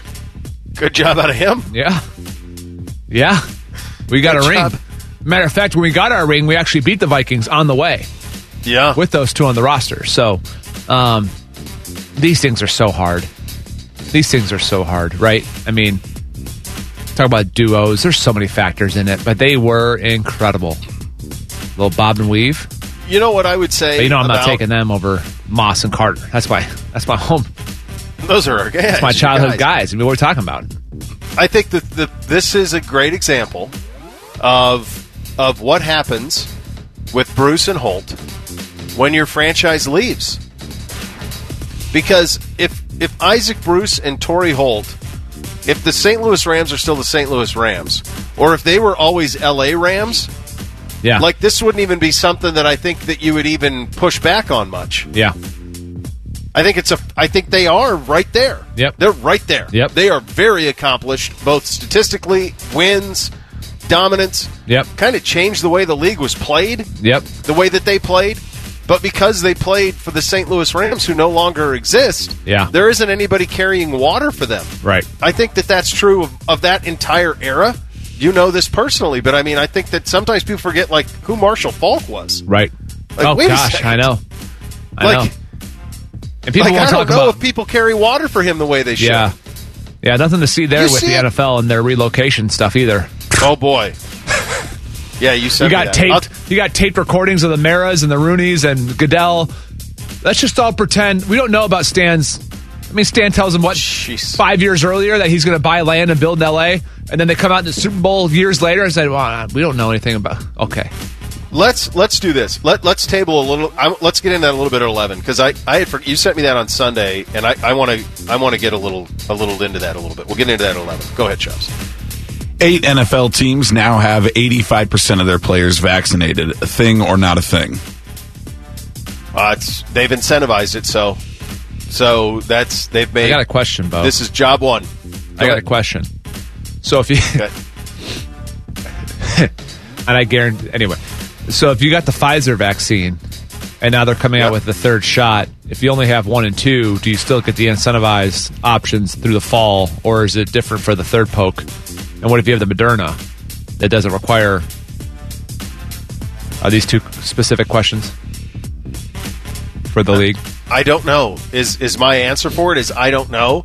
I don't think they tend to know, and I think they don't want to even touch it. They I think don't it's know. just like you know what, just get the They vaccine. Here are your incentives. What about all these? Don't worry about it. Are you vaccinated? Sure. When did you get vaccinated? January? Does it last six months or is it three years now? I don't know. Did you get vaccinated? Sure. I think Here's your incentive. I think that's where they're at. I think so too. I, I think it could end up being to the point what by the time you get to the season where it's like like when you go into a store now, Yeah. we're trusting you and the honor system that you've been vaccinated and Right. no one's wearing a mask and you Right. know fifty percent of the people aren't. And Right. You go well. This is where we're at. I, I think that's by where by the time you get to the season, I think it'll, I think that's possible that it's like that. Yeah. Jon Diebler will be Carmen's crew representative in the basketball tournament's 33 point contest. Each team selects a shooter. That guy gets one rebounder. They shoot until they make 11 three pointers. 64 shooter bracket style challenge. Winner gets $33,333. Oh, Threes. Yes. Thing or not a thing? Well, then of course Deebs is gonna is gonna win it. I mean, If I were him, I would already be investing the thirty three thousand three hundred and thirty three dollars. of course. Like if he doesn't win it, it's the biggest failure of his life. He doesn't. I say that because I love him and I just saw him two days ago. But like, if ah. there was ever a competition built for a human to win, it's this competition. No doubt. for him. Yep. Like this is Threes himself. he's the best shooter I've ever seen. Making Like, it rain. That's it. Yep. Meant to Right. be. Meant to be. So take uh, you got to make eleven. That should never take you more than I don't bet. shots. I don't bet. You know, on sports, but John, this is going to get me to bet. All right, I'm actually going to bet the Yeah. mortgage on you. So I hope, Yep, I hope you pull through for me, bud. that's right. Last interested to know that he doesn't have a mortgage, John, but nevertheless, all cash. last one for you. At least two Wimbledon matches are under investigation for allegedly being fixed, according to a report by a German newspaper. Ah, I'm not Debate. even gonna debate. Is that what we're gonna go with? Yeah, Die. just say it like that. It just Die, seems angry. wait. You say anything, The investigation. anything in German just seems angry. The investigation was launched after several very specific and suspicious bets took place surrounding Oh, matches during man. the tournament Oh, earlier here in you go. July. Here it thing is. or not a thing. Tennis is a hoax. All of it. Shut it down. Jeez, It's a good thing I don't bet on tennis. AR, boy, that I yeah. gotta ask AR about this. At least two Wimbledon matches under investigation for being. Well, good. It's good. You All know, right. These are going to happen. These things are going to happen. What do you think would be These more surprising? A Wimbledon match would be rigged or like an MMA fight? I'd be more Uh, surprised at Wimbledon. I think it's Yeah. easier. MMA, I it's easy. Oh, easier, boxing. to, easier to throw a tennis match than it is to just let know. yourself If get could beat up. Put me in some submission, and I'll tap out. And next One thing you know, I'm. Conor. Who is the guy? I'm Conor McGregor. Now I can. Hey, guess what? We need a fourth fight. Pay me millions. Okay, sure. All right. Who was the guy who, who took the fall the for the Paul kid? Who's Oh, the Paul yeah. kid? The guy took the fall for the Paul kid. Did you see he had his robot That on was stage easy. for one of these press No, conferences? But that, that's an easy thing to do. I, I think that's really easy. I think tennis is kind of hard to we need to get Rock and Robbie Carpenter against Paul going. Mm-hmm. That's what we need. Well, I I would like that. I would be for that. Um, you mentioned uh, the Rams got new uniforms. It was interesting who they chose uh, to unveil them with. And one of the things that you saw in the video, one of the things that was absent, shouldn't be a surprise based on the story that you talked about. We will get into that coming up next. Plus, the governor uh, could be weighing in and to help the city of Cleveland to keep the baseball team up there. We will get to all of that uh, coming up. Little Packers talk with Rogers as well. Uh, big final hour here on a first Friday. Bishop and Laurinaitis right here on the fan. Rothman and Ice, the hardest working radio show in the business. This may offend our other shows, but honestly, they're too lazy to care. Weekdays from noon to 3. The fan. Meet or on the rocks. Just act accordingly. Starts with a glass of bourbon, then goes to, oh, First Blood's on. I think I'll watch this again. You're listening to Bishop and Laurinaitis. Boy, this is uh, pretty interesting here. Uh, did you see this uh, announcement from Nebraska? I did not. I was still laughing at Reeser's off the top rope about Mac Media Days. If anyone's interested, Yeah, that was. what's Uh, happening in Nebraska? Well, first of all, uh, news of the day in the area: Frank Solich stepping down. There is reading some of the reporting on this. Um, rumors that this was kind of been whispered behind the scenes that he would that this could be his last year uh, in in 2021, but maybe that he would finish this year. Uh, but he he is stepping down immediately. Uh, Albin in now. He's been there since 2005. So Yeah, and not, and not interim. We need to correct that. Not interim. I remember I said No. it earlier, but actually becoming Head coach. Head coach. Yep. head coach, four year contract to be the head coach, and so uh, hopefully that'll keep on. Um, I can't. I think it's almost impossible to overstate the job, the quality of the job Frank Solich did down there. Oh gosh. Uh, stunning, stunning level of success from where that program was to what he uh, turned it into on the regular basis. And in my view, his name needs to be either on the stadium or near the stadium or in the stadium permanently because it's it's that good uh, of a job that was done. So uh, all sorts of respect to, to Coach Solich down at Ohio for everything he did there. His alma mater, Nebraska, with a, an interesting announcement today as well. Uh, this in the last half hour or so. Jonas and welcoming back one of our own to the Big Red family, Trev Alberts, your new athletic director at Nebraska. Now, are you old enough to remember what he did before he got into athletic administration? He's famous for several things. No, I do not remember. Okay. I am. So uh, he was a all-time great football player at Nebraska. He was he's famous for the guy in the Mel Kiper versus Colts mhm. that went viral. The Colts took Trev Alberts. That's right. Kiper wanted them to take Trent Dilfer. Okay? Uh huh. And he said this is why the Colts are the Colts. And then I want to say it was uh was it Tobin? I can't remember who's the guy who said, "Well, that's why who why am I care about what what Mel Kiper Jr. has to say?" And they play it every year at the draft, so he's famous for that. Uh, his NFL career was uh, there were injuries and it was cut pretty short, and he was fast tracked at ESPN. He was one of the brightest stars in the college football commentating business. Um, he was right there. You know, it was Herbie, and then it was him. Mm-hmm. And he and Mark May had a thing. And I want to say, boy, I, in my mind's eye, there was a controversy that had to do with him speaking out because they had. I want to say that him and Rece Davis and Mark May did like the college football final when that show was really important. Yeah. And he, they were going to travel to somewhere or something, and game day went instead. And he tried sticking up for their show, if memory serves. I'm pretty sure I have this right. And eventually they parted ways.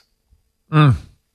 And I believe, and this is all just happening, so I'm spitballing on this a little bit, so please forgive me if there are some some inaccuracies. But I believe that he spent the last few years as the athletic director at uh, Nebraska Omaha. Yes. Yes, that is right. He Is that was- correct? Yes, he was at Nebraska Omaha. Yeah. Okay, so that that is where he has been. Uh, is there? Um, okay, so he did. All right, so that's it. So that so he's been at Nebraska Omaha since 2009, Mhm. and hired today as the athletic director at uh, at Nebraska. So you say to yourself, first thing I think is, well, what does this have to do with Scott Frost? Right. What's their relationship? You hire a former football guy to run the athletic department. Yep. What are those two guys? Do they get along? Do they get along? Yeah. Are they? yeah, I'm laughing because I could, I can just see like a Scott's text message being like, "Hey, man, long time no talk. How you been? Miss you, buddy." Yeah, you been good? I don't know anything into their relationship. I don't, but No, we wouldn't. No. We wouldn't because we're you know we're we're doing a show in Columbus, not Omaha, so I have no idea. Um, but he's been around a long time, yeah. um, and it's it's a No, pretty, dude, I'll text. I'll text. uh, pretty uh, thing. I got to text my buddy Kevin Kugler, who still lives in Omaha, and obviously does. Okay, so I do have this right. So 2005, he was actually fired by ESPN for not showing up to work. He later came that he did not want to play second fiddle to the more prominent cast of College Game Day. Um, so I did, I, I did remember that right. Like that College Game Day scoreboard show, the College Game Day final, like there was some sort of scheduling thing where they were supposed to be on the road and they were being trumped by Fowler and Herbstreit with Game Day, and he took umbrage. And ESPN said, "Well, fine. Well, we're going to keep the Game Day guys." Pride's a funny thing, isn't you down the road. It's crazy. Oh, I just I, I just can't imagine doing that.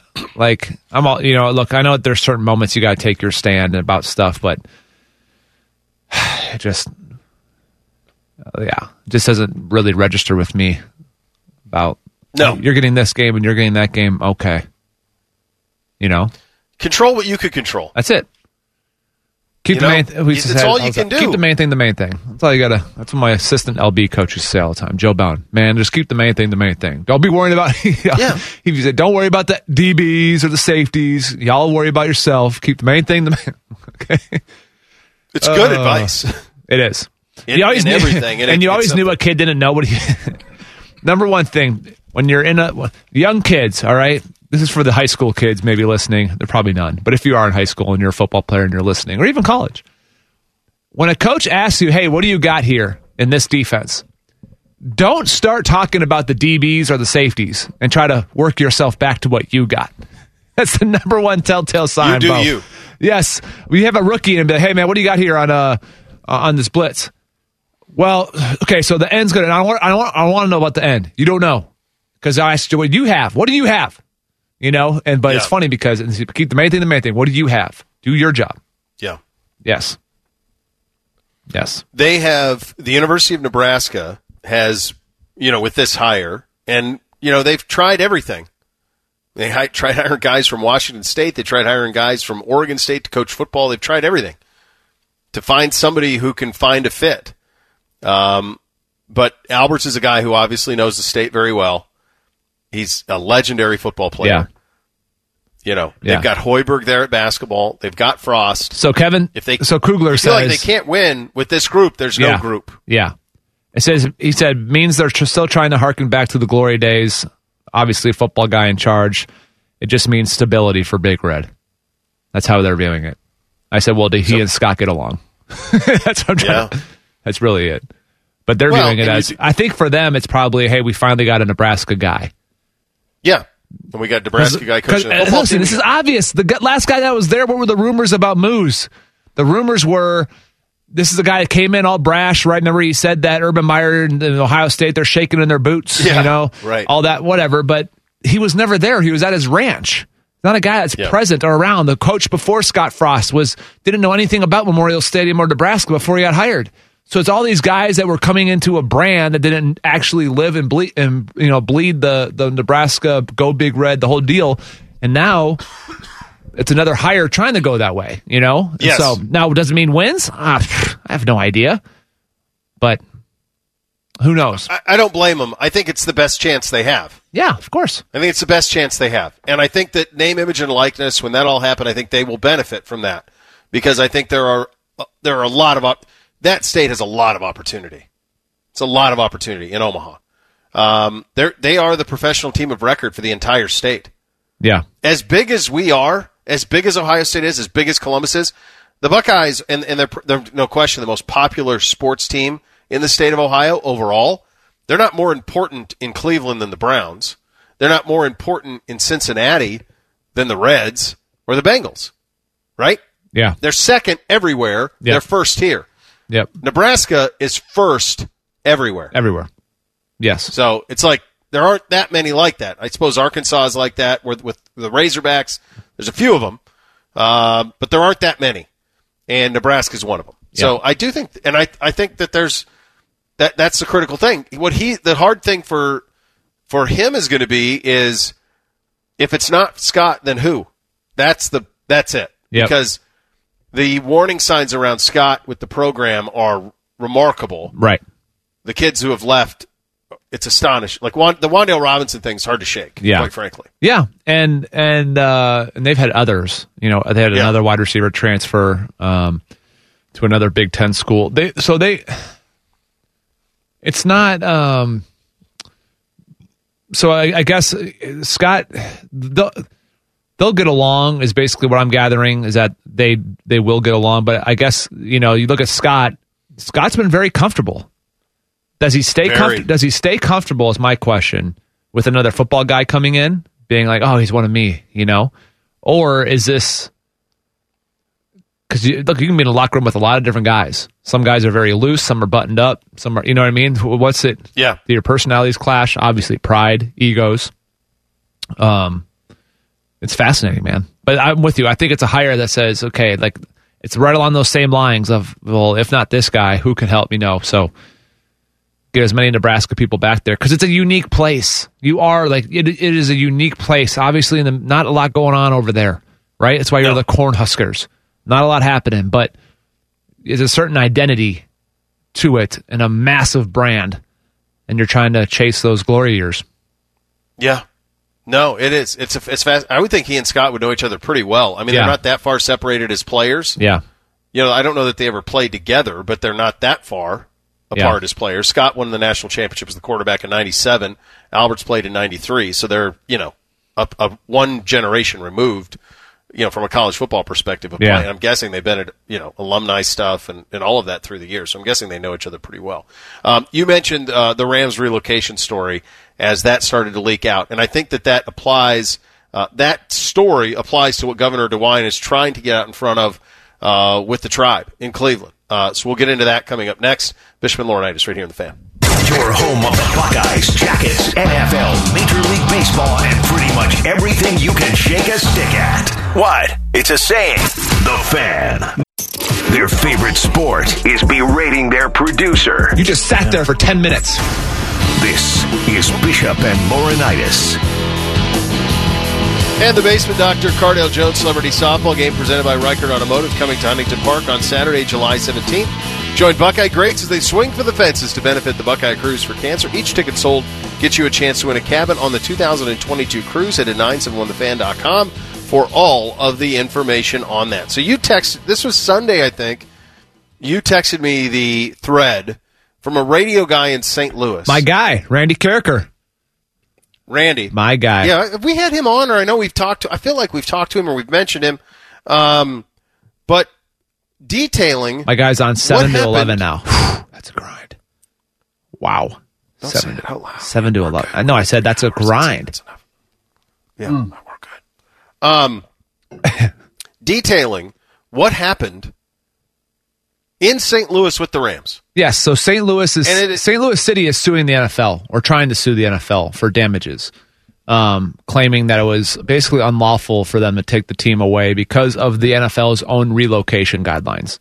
Um, so St. Louis is saying that the NFL and Kroenke committed willful or outrageous or reckless act versus its plaintiffs' rights. Um, so it's going. I mean, there's a whole lot here. It's kind of scattered, and there's not. It's basically it's it's it's not like a verbatim, but you read some of the points that he comes across here. Um, and so there's someone from the league basically saying, "I'm trying to get some terrific LA opportunities to fruition under the cover of darkness." You know, like these are things that are actually like read. Um, It's crazy. Goodell held relocation guidelines in his hands and was asked, "Are these mandatory to abide by?" And the the the counselor replied, "It says right here that they are." Um, in 2014, email from Kevin Demoff, who's still the president of the Rams, to the NFL. He says that the LA land story is coming out. The league responds, "What should we say?" Then Kevin Demoff, who's the president of the St. Louis Rams, provided talking points for Goodell to use at the Super Bowl press conference, denying he knew of land purchase by Kroenke for LA Stadium. Dave Peacock is a guy in here, a businessman in St. Louis, a bunch of different stuff. Budweiser, very well off. He was the one pushing for the St. Louis uh, waterfront stadium on the Mississippi there. And he said that he has national rental car naming rights deal done. And it's reported that Demoff responds with a link to a YouTube video that screams, blanket, I'm out. So, I mean, it's just really weird. Like, so the guy's trying to build a stadium at St. Louis. Kevin responds with, I'm out. Like, we're gone. It's past. Um, in 2013, STL has record of a phone call with Kroenke, Goodell, Mara, Rooney, where Kroenke tells the owners, I'm going to buy two parcels of land and build a stadium in LA. And says, We're trying very hard to stay under the radar and keep it hidden. Goodell says, We will respect your confidentiality. It's just like, whether anything illegal is done or not, it's just like a holy smokes. Like stuff that you assumed as a player was happening. Like you had this gut feeling that the NFL and even people within the building really wanted to go. Um, Mm-hmm. That was obvious, but then like the public affront to it, and then to see all this stuff kind of come out, it's kind of like, whew. And then I thought it was pretty. I mean, obvious. There's two teams that voted against it. It was the Arizona Cardinals, and you think why? Well, the Bidwells are trying to rehash taking the the Arizona Cardinals out of St. Louis, so they're trying to get good favor. Yeah. No, we don't want them to leave again. We, St. Louis deserves a team. They're trying to mend Right. their own their own thing, but Sure. It's pretty. I mean, it keeps going on and on and on. but- Cleveland was the other, I assume. uh, they said actually no, Carolina. Yep, Panthers were the other team. Cleveland did. Hmm. Yep, Interesting. yep. Very Um, interesting. but anyway, it's it's pretty fascinating. Um, even the stuff where Demoff, um, the lawyers claim that they that they have proof that Demoff forwarded articles to the National Football League about the murder rate in St. Louis and the credit rating in 2015. So like it's this repeated attempt of the president of the team saying this city is dangerous, the credit rating's going down. There's nothing here. This is more ammo for you to take us out of here. Yep. It was just fascinating. Yeah, yeah, it is. It is very fascinating, and it's almost like, and you sent me the the Cam Akers unit, which is based. By the way, that's what they should have just. By the way, that is uh, that should have oh just my been gosh, the, so clean. That's the away uniform. So Like that's clean. the don't, don't wear bone or sand or whatever the hell it is. Wear that one, and then that's it. But what you see is it's a pullback to Eric Dickerson. Yep. And so they also had like the Deacon Jones helmet in the background. I noticed, um, but what I didn't see is the soft gold that was in St. Louis, and it almost feels like, and I think it's a really tricky spot, but it's almost like they that that is almost like a an expansion team that happened that existed in that vacuum only. Like they're trying they they're trying to go back. Remember because they're trying to go back to the L.A. roots, right? Yep. So remember how great it was. Remember when we had Eric Dickerson? It's not remember when we had Marshall Faulk. No, no. The, oh, there will be. It will have to be a. And I'm not sure we ever get here, but it will have to be a ways down the way. Look, I like. I, I need to say this. I like Kevin Demoff. Kevin Demoff took care of me. Yeah. Kevin Demoff, and talking about Donovan, like this has nothing to do with financial or contract wise. I'm just saying he was always very kind to me and my wife, and still is. Like whenever we want to come out to a game, He's they're very kind. Hey, sit in the sit in the box. You, you know they're great. Um, Yep. he's going to absolutely take the. I mean, it looks like he's take, the one taking the fall here. And, and look, he did a lot of things here that people in St. Louis are going to absolutely be fired up over, and rightfully so. But as long as he's president, there's no way they're going to do any kind of throwback to the to the other gold. You know what I mean? You're have No. you have to think decades down the line to where LA has their team. They're comfortable knowing that they're not going anywhere again. And then they can say, well, remember in St. Louis when we used to wear these? Because these things go in cycles, but they're not going to touch that other gold for years. So there will be no Marshall Faulk. There will be no, uh, you know, No. Uh-uh. The throwbacks will. I'm not even sure they'll touch the throwbacks that were a little bit different. Than, you're absolutely right. Those should have been your your jerseys right there in and of itself. Like you crushed those. Those Yeah, are that's the uniform. That's the uniform. Yeah. That's it. It's a Wear that. modern. It's a modern Always. take on what they used to wear. It's great. That's it. Uh, this ties into Governor DeWine and the report yesterday that the governor confirmed Tuesday that the city of Cleveland, Cuyahoga County leaders have approached him seeking a state assistance securing a lease extension for the tribe at Progressive Field. One of the biggest concerns surrounding the tribe not coming to an agreement on a lease would be that the team possibly moving as a result. Uh, obviously, they've been there a very long time. This is a quote from a Cuyahoga County uh, executive. Looking at the finances of baseball these days, if we don't do everything we can to keep them, I'm sure there'll be not just one suitor, but suitors all over the country trying to grab the Indians away from us. That is the quote. This is a slippery slope because we've seen this in the state of California, uh, where they they're not paying for stadiums, they're not helping. It's up to individual owners to build stadiums, to renovate stadiums. The Dolans have made a lot of money. They're very wealthy. They want a little help. Yep. City of Cleveland's got problems. The state of Ohio's got problems. You got to be careful about what's the best use of your resources. Yeah. There's no doubt. When all things are not created, you know, it's it's it's the open market, right? I mean, LA saying we're not willing to help California. We're not willing to pay for anything. But Nope. billionaires want to go there. You know, they bring a team there. And Not the Indians, but talking about the Rams' sake. Why Sure. why'd Stan Kroenke want to move the team there? I mean, he gave the National Football League the highest, the biggest prize in professional sports in this country, the NFL. He gave the Billionaire Boys Club LA back Yep. and gave him a second team did to it with come his in. own money. Did it with his own money, his own real estate development project around it in Inglewood. The dude is turning Inglewood, California into a destination, at least his part of it. Yeah.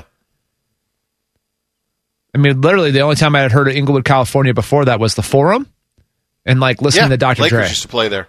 and Dr. Dre. Yeah. Seriously. That's it. And so, No, no, but sure. now, it, but now it's going to be a place that's going to host Super Bowls, maybe the Combine. I mean, my Very likely the combine. National Yeah, championships, play- the Olympics, championship, Final Fours, uh, World Cups. will I mean, uh, all these things, man. And it's just anyway, it's it's fascinating. Did you see yeah. the? Uh, so you better be careful here. did you see what I just sent you on IG? No. You want me just to read I it? didn't. I'll read it to you. Yeah, It's from Adam ahead. Schefter, so it's official. A little breaking news. Free agent cornerback Richard Sherman was booked at 6.08 this a.m. at Seattle Correctional Facility for burglary, domestic violence.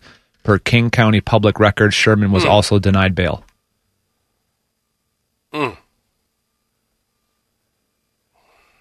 Jeez. Mm. Okay. All right. Well, there you, go. You just get some stuff that. thrown. You just get stuff. Sometimes you just scroll, Every try to once in a update. Did the wife post anything? You know? Yeah. Right. Mm. Um, all right. One of the one of the, certainly one of the big questions around the NFL this summer will be what happens with Aaron Rodgers in Green Bay. Max Schneidman will join us on that from the Athletic coming up next. Bishop and Laurinaitis right here on the fan. If you're looking for the radio home of the crew, you've come to the right place. Because if we weren't, this promo would be very stupid. Proud to be your crew station, The Fan. First Fridays are a thing. Drinking bad bourbon is not a thing. This is Bishop and Laurinaitis. All right, let's go uh, fifth caller at 821-9710. A little bit of WWE Clash of Champions Ooh. tickets at Nationwide Nice. Arena for September 26th. Tickets on sale at Ticketmaster.com. What did I say? Fifth caller? Fifth caller? Uh, can can take Your care of boys aren't. and- Your and boys sort aren't into that, out. are they? They haven't yet. I'm I, not yet. Not yet. Well, when they are, Um, if my uncle's still working, you getting let me know. All right. I was talking Maddie Maddie I- I Andrew call Maddie uh Maddie Ice back there was all like I get to interview Kofi Kingston, you know, this week, and I'm like, dude, Yeah. you, want to go? Like, my uncle, my uncle literally hires or fires him, so we can go. right. Like he's the boss, you know. He's known. So He's tell known, Kofi yeah. that if he misbehaves, like I'll tell Uncle John. You know. That's right. That's exactly how it should be. Uh, let's head out on the Brian Heating Cooling Systems fan guest hotline. Matt Schneidman joins us, Packers beat writer for the Athletic. Um, well, look, I mean, we, you know where we're going with all of this, Matt. But let's just start with as as someone who's covers that team, who's been around Aaron, and you've seen him at the match in Montana. You've seen him in Tahoe. You've seen his comments. I have some things that I thought coming out of the comments, but I don't have the history you. Did you think? Did you read into anything in terms of what he said? I've been trying to decipher all these vague comments that Aaron Rodgers has lofted out there for the past couple months, and at this point, uh, I've just given up. But I will say, I think there is a little bit of hint in his voice, and maybe I'm wrong, and this is probably just reading too much into it. Um, especially from the interview, I don't know who it was to, so I apologize for not giving proper credit when he gave the interview at uh, the American Century Championship in Lake Tahoe this week about, you know, we'll figure things out in a couple weeks. A couple weeks is the start of training camp, and, you know, I've said all along, Packers aren't going to trade him, and I don't think he wants to sit out or retire. So, uh, my conclusion is that he might just be coming to the realization or the fact that he has to bite the bullet and play for the Packers this year, even no matter how he feels about the front office. Uh, do it for teammates, his coaches, the fans that he loves, by all accounts, according to what he said with Kenny Mayne earlier this offseason on, on SportsCenter. But um, I wouldn't read too much into everything he's saying. He's always been kind of a cryptic, uh, vague guy who says these things to make people think. But I, I think he will be there at some point during training camp. Yeah, Matt, I I get the sense too that you know two weeks from today, uh, I'm looking on the website right now. I love the theme, back to football. Um, two weeks from today, they'll open camp. It, I feel like he's either there, like it's a make or break on that day. I don't get the sense like he obviously has been in the league for so long. He respects his teammates. He loves those guys. It's not about them. So I I don't see this being a scenario where he doesn't show up day one and then comes like back three weeks into camp and then, because then you have the peer pressure, right? Of, hey, we're not in rhythm, we're not in step, we lose games. Come on, Aaron, what's that about? You know, so I think he's either there or he's not. And you'll find out in two weeks.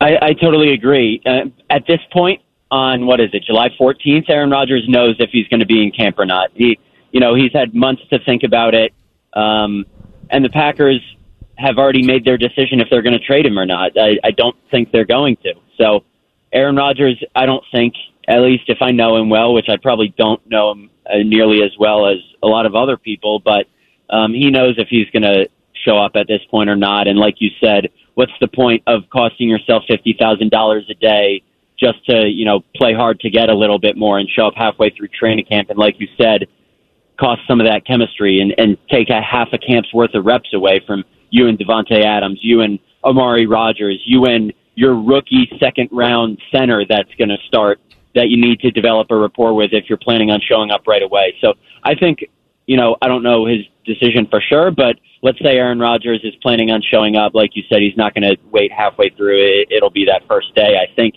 assuming he has his mind made up already. Yeah, that's it's interesting. That's where I got. I, I read it that way as well. That excuse me that that this was all kind of like maybe like he played the biggest hand he could play. They did it at the draft. If they were going to trade him, that seemed to be the time to trade him. And the Packers appear to be like maybe they could win, you know, this staring contest for another year. I want to ask you about Jordan Love though, in terms of uh, what you saw from him at, at minicamp, and did is there progress that that makes people up there feel like, oh yeah, we got the guy when this is over with Rodgers? Not yet. I mean, nor should there be. He's had a couple practices at OTAs and minicamp uh, against a defense that isn't really trying, and, and they're just going through the motions. Yes, Jordan Love has a strong arm. Uh, he's mobile, more mobile than a 37 year old Aaron Rodgers, but you know, there's so much that can be gleaned from playing in actual games, commanding the huddle, running a two minute offense, running a hurry up, uh, reading a defense, an actual defense pre and post snap. I mean, you, you can only figure those things out when you get in a game. And we asked quarterbacks coach Luke Getsy uh, earlier in the off season, how ready is Jordan to play in a game? And he was honest. He said, I don't know. And, and that's not saying Jordan Love isn't ready. That's saying he literally doesn't know. COVID canceled Jordan Love's rookie preseason last year. He didn't even get in during garbage time of any, uh, uh, garbage time of any regular season or postseason games because he was the number three. He didn't even dress on game day. He hasn't worn a Packers uniform yet, besides photo day, and those aren't even the real uniforms. So, you know, the Packers know that they'd be taking a huge, huge gamble starting Jordan Love in New Orleans on September 12th, week one. Uh, if Aaron Rodgers doesn't show up, that's why they brought in Blake Bortles. But um, yeah, I, I don't think anyone knows what they have with Jordan Love yet. I think they're optimistic about what they have, but very wary about what they have. Yeah, I mean, gosh, Matt, you're, you're I'm just thinking about this preseason, the magnifying glass. Even if Aaron's there, I'm assuming he's not going to play a whole ton. That would be on Jordan Love. I'm wondering though, Matt, what, what's the what's the feel amongst the fan base? Is it is it generally like, please come back, Aaron, or what's? I mean, I'm assuming that's what most logical fans are thinking, but has this fractured at all people's views of Aaron Rodgers, or is it more heat on Aaron or more heat on the organization?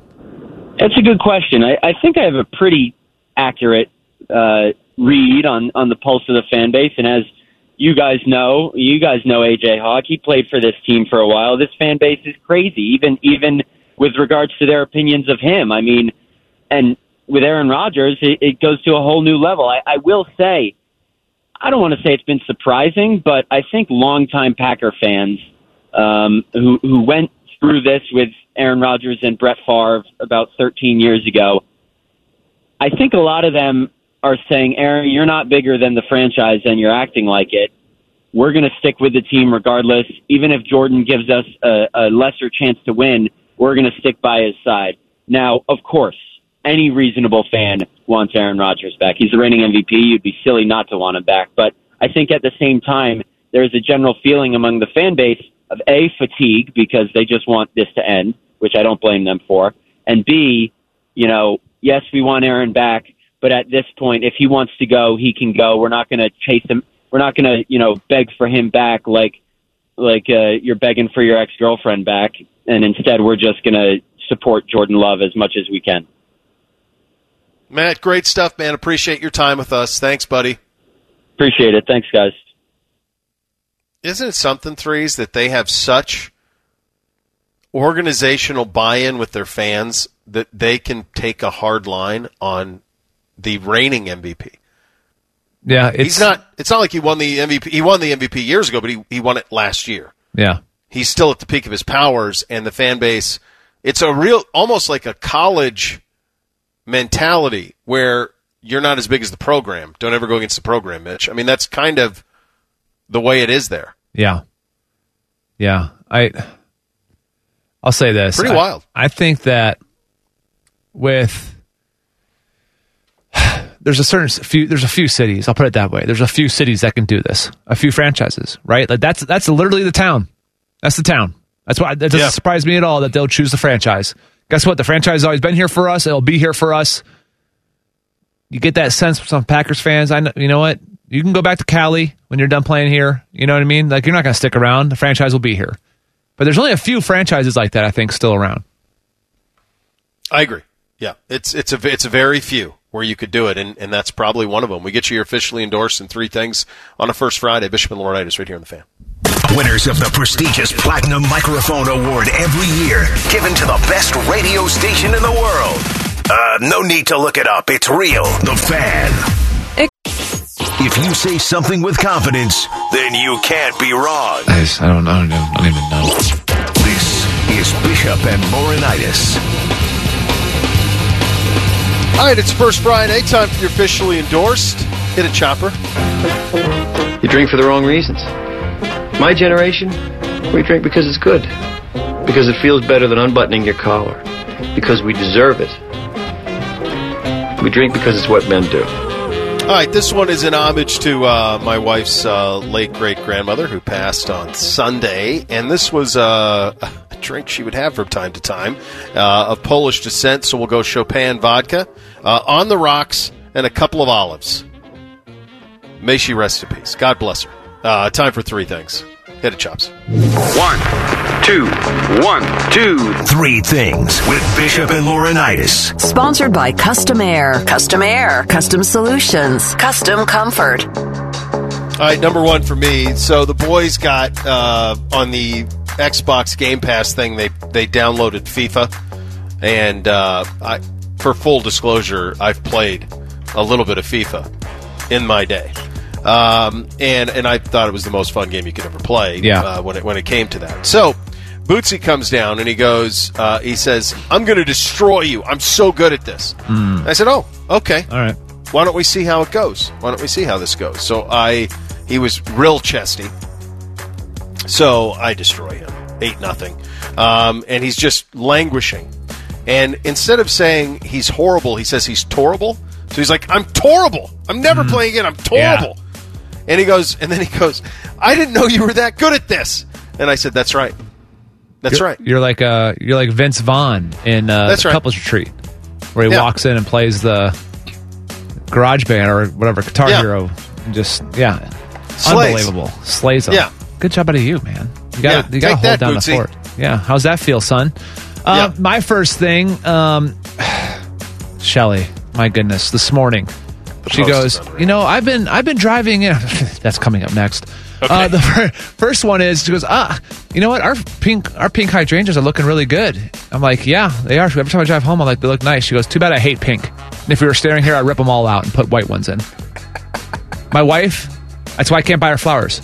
She hates pink, no colors, gray, me and beige, sure, black, Fifty Shades of Gray, whatever. There's no co- no, no, can't buy her flowers. Here's some sweet roses. Unreal.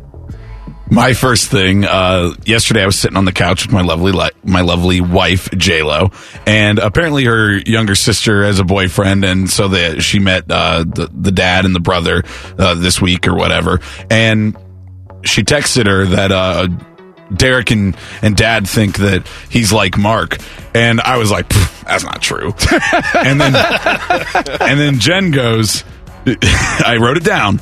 You are so aggressively unique that there's no way that's true. And I kind of smiled and I was like, and she goes, in a bad way. I'm like, all right, all right. She doesn't mean it though. She did marry you, so in a good way. And I think that's a good way to describe you. So aggressively unique. I think that that's right. I, I like that. Uh, no, number two for me. Uh, had a chance to see to visit some of the buddies uh, with the basketball tournament. Great to see Deebs. He's going to join us tomorrow on the show. Uh, Jared uh, back back in town as well. And it, it reminded me. And we I got to talk with Coach Holtman on Monday it, they've done such a great job of, of with the culture there, uh, from Thad to Coach Holtman, and the facilities are incredible. The people are great, just really good people that have been hired to run that program. They are so easy to root for. They are so easy to root for, and and where they're going, I think, is going to be a pretty remarkable place for the for the program. But it's that buy-in uh, and the bridge that Holtman did to bridge back to those Thad guys uh, that that creates that culture. It's it's a really remarkable job that he's done. Yeah, it is. It's awesome to see all those guys coming back and, and being Yeah. welcome back. You know, it's not that way all the time No, uh, with isn't. everybody. So yeah, okay. Um, my so Shelly again. Everything revolves around her. She posts a video of Remy passed out. So it's a photo from the driver's seat through the mirror at Remy sleeping. Yep. And she has a nice little cute thing, sound on. Okay, so turn the sound on.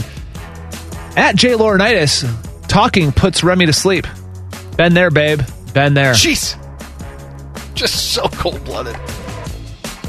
That's tough. My uh, second thing, another example of awards just don't mean anything anymore, especially in like the celebrity category. So Don Cheadle was nominated for an outstanding guest actor in a drama series Emmy for his cameo in the pilot episode of The Falcon and the Winter Soldier. The nomination confused people because it was just like a three minute role, two scenes. One of the scenes he doesn't even talk. It's just like the establishing shot of like his character is there. And even Don Cheadle, he he tweeted, he's like, thanks, well wishers. Sorry, haters. I don't really get it either, though. We go on. and it's just, it reminds me of like the Grammys. Like now, if you have a good album, you win like 12 Grammys. That's right. And then you have these like crazy famous musicians who have like one Grammy to their whole career. Participation trophies is what we got now. Yeah, that's wild. Uh, finally, for me, we've long lamented the issues with my landscaping. Well, after months of, of working at a snail's pace, we're apparently now the road runner. There were plants being delivered today as we were starting the show. Uh, we, we have some, some finalization of, of things that hold water. So things are happening very quickly, and I'm like, I don't even know what I've okayed at this point because I okayed this stuff so long ago. It's unfamiliar. and, and it's all going to be done in like a week. I'm like, did I? Are we sure we wanted that? I don't even know what the hell's going on. It's going to be a crazy Ah. couple days. Did you see this story out of China about the dad and the son? So this dad lost his son. He was abducted at two years old. I guess there's a huge issue in China. Obviously, they have a limitation on how many kids you can have over in China. So there's a ton of child or children being abducted. They said they think already 2,609 this year. There's no official num- numbers, obviously, from them, but organizations talk about this. This dad, after 24 years, he drove 300,000 miles through China by motorbike for 24 years, putting photos of his two year old son everywhere. And after DNA tests, his 26 year old son now, he, he meets up with them, and the quote is just pure joy. Our child has been found. From now on, only happiness is left. And it's a photo of him hugging his son. Well, that's yeah, that makes you feel good, but the uh, the first part of that makes you feel Oh, bad. it's- So it's nice that at least, yeah, a happy ending for that one. Um, last one for me. Don't be that guy harassing the the worker at a you know I was at a burrito place yesterday as I'm wont to do, and there's a guy and the guy the guy at the end of the line's kind of going a little slow, but he looks like he's doing his best, and this guy is sitting there. He's like, "Is he- "Are you new here?" And the kid's like, "No." Oh, really? And he's like, "He's like, are you tired?" Sometimes I'm slow when I'm tired, and I'm like, Oh "Well, you're not making them faster, I would man." have crow hopped the burrito. Oh my god! Oh. If I wasn't injured, I may have stood up to him. Just be kind. You need a cattle prod for people like that. And if you don't know what that is, Google it. You behave like that cattle prod. Like you're still That's it. getting your burrito in like less than ten minutes, You're gonna man. be fine. It's gonna be good. It's going to be fine. You'll get it. Gosh. This is why I have to have a cocktail on a first Friday. Enjoy yours. Rothman and Ice up next. Bishop and Warnight is right here on the fan. Pulling up to Mickey D's just for drinks? Oh, yeah, that's me. Nothing extra, just perfection and a straw. Coming in hot for the coldest cups on the block. Because there are drinks, then there are drinks from McDonald's. Mix things up with any size lemonade or sweet tea for $1.49. Perfect with our classic fries. Price and participation may vary, cannot be combined with any other offer. Ba da ba ba ba.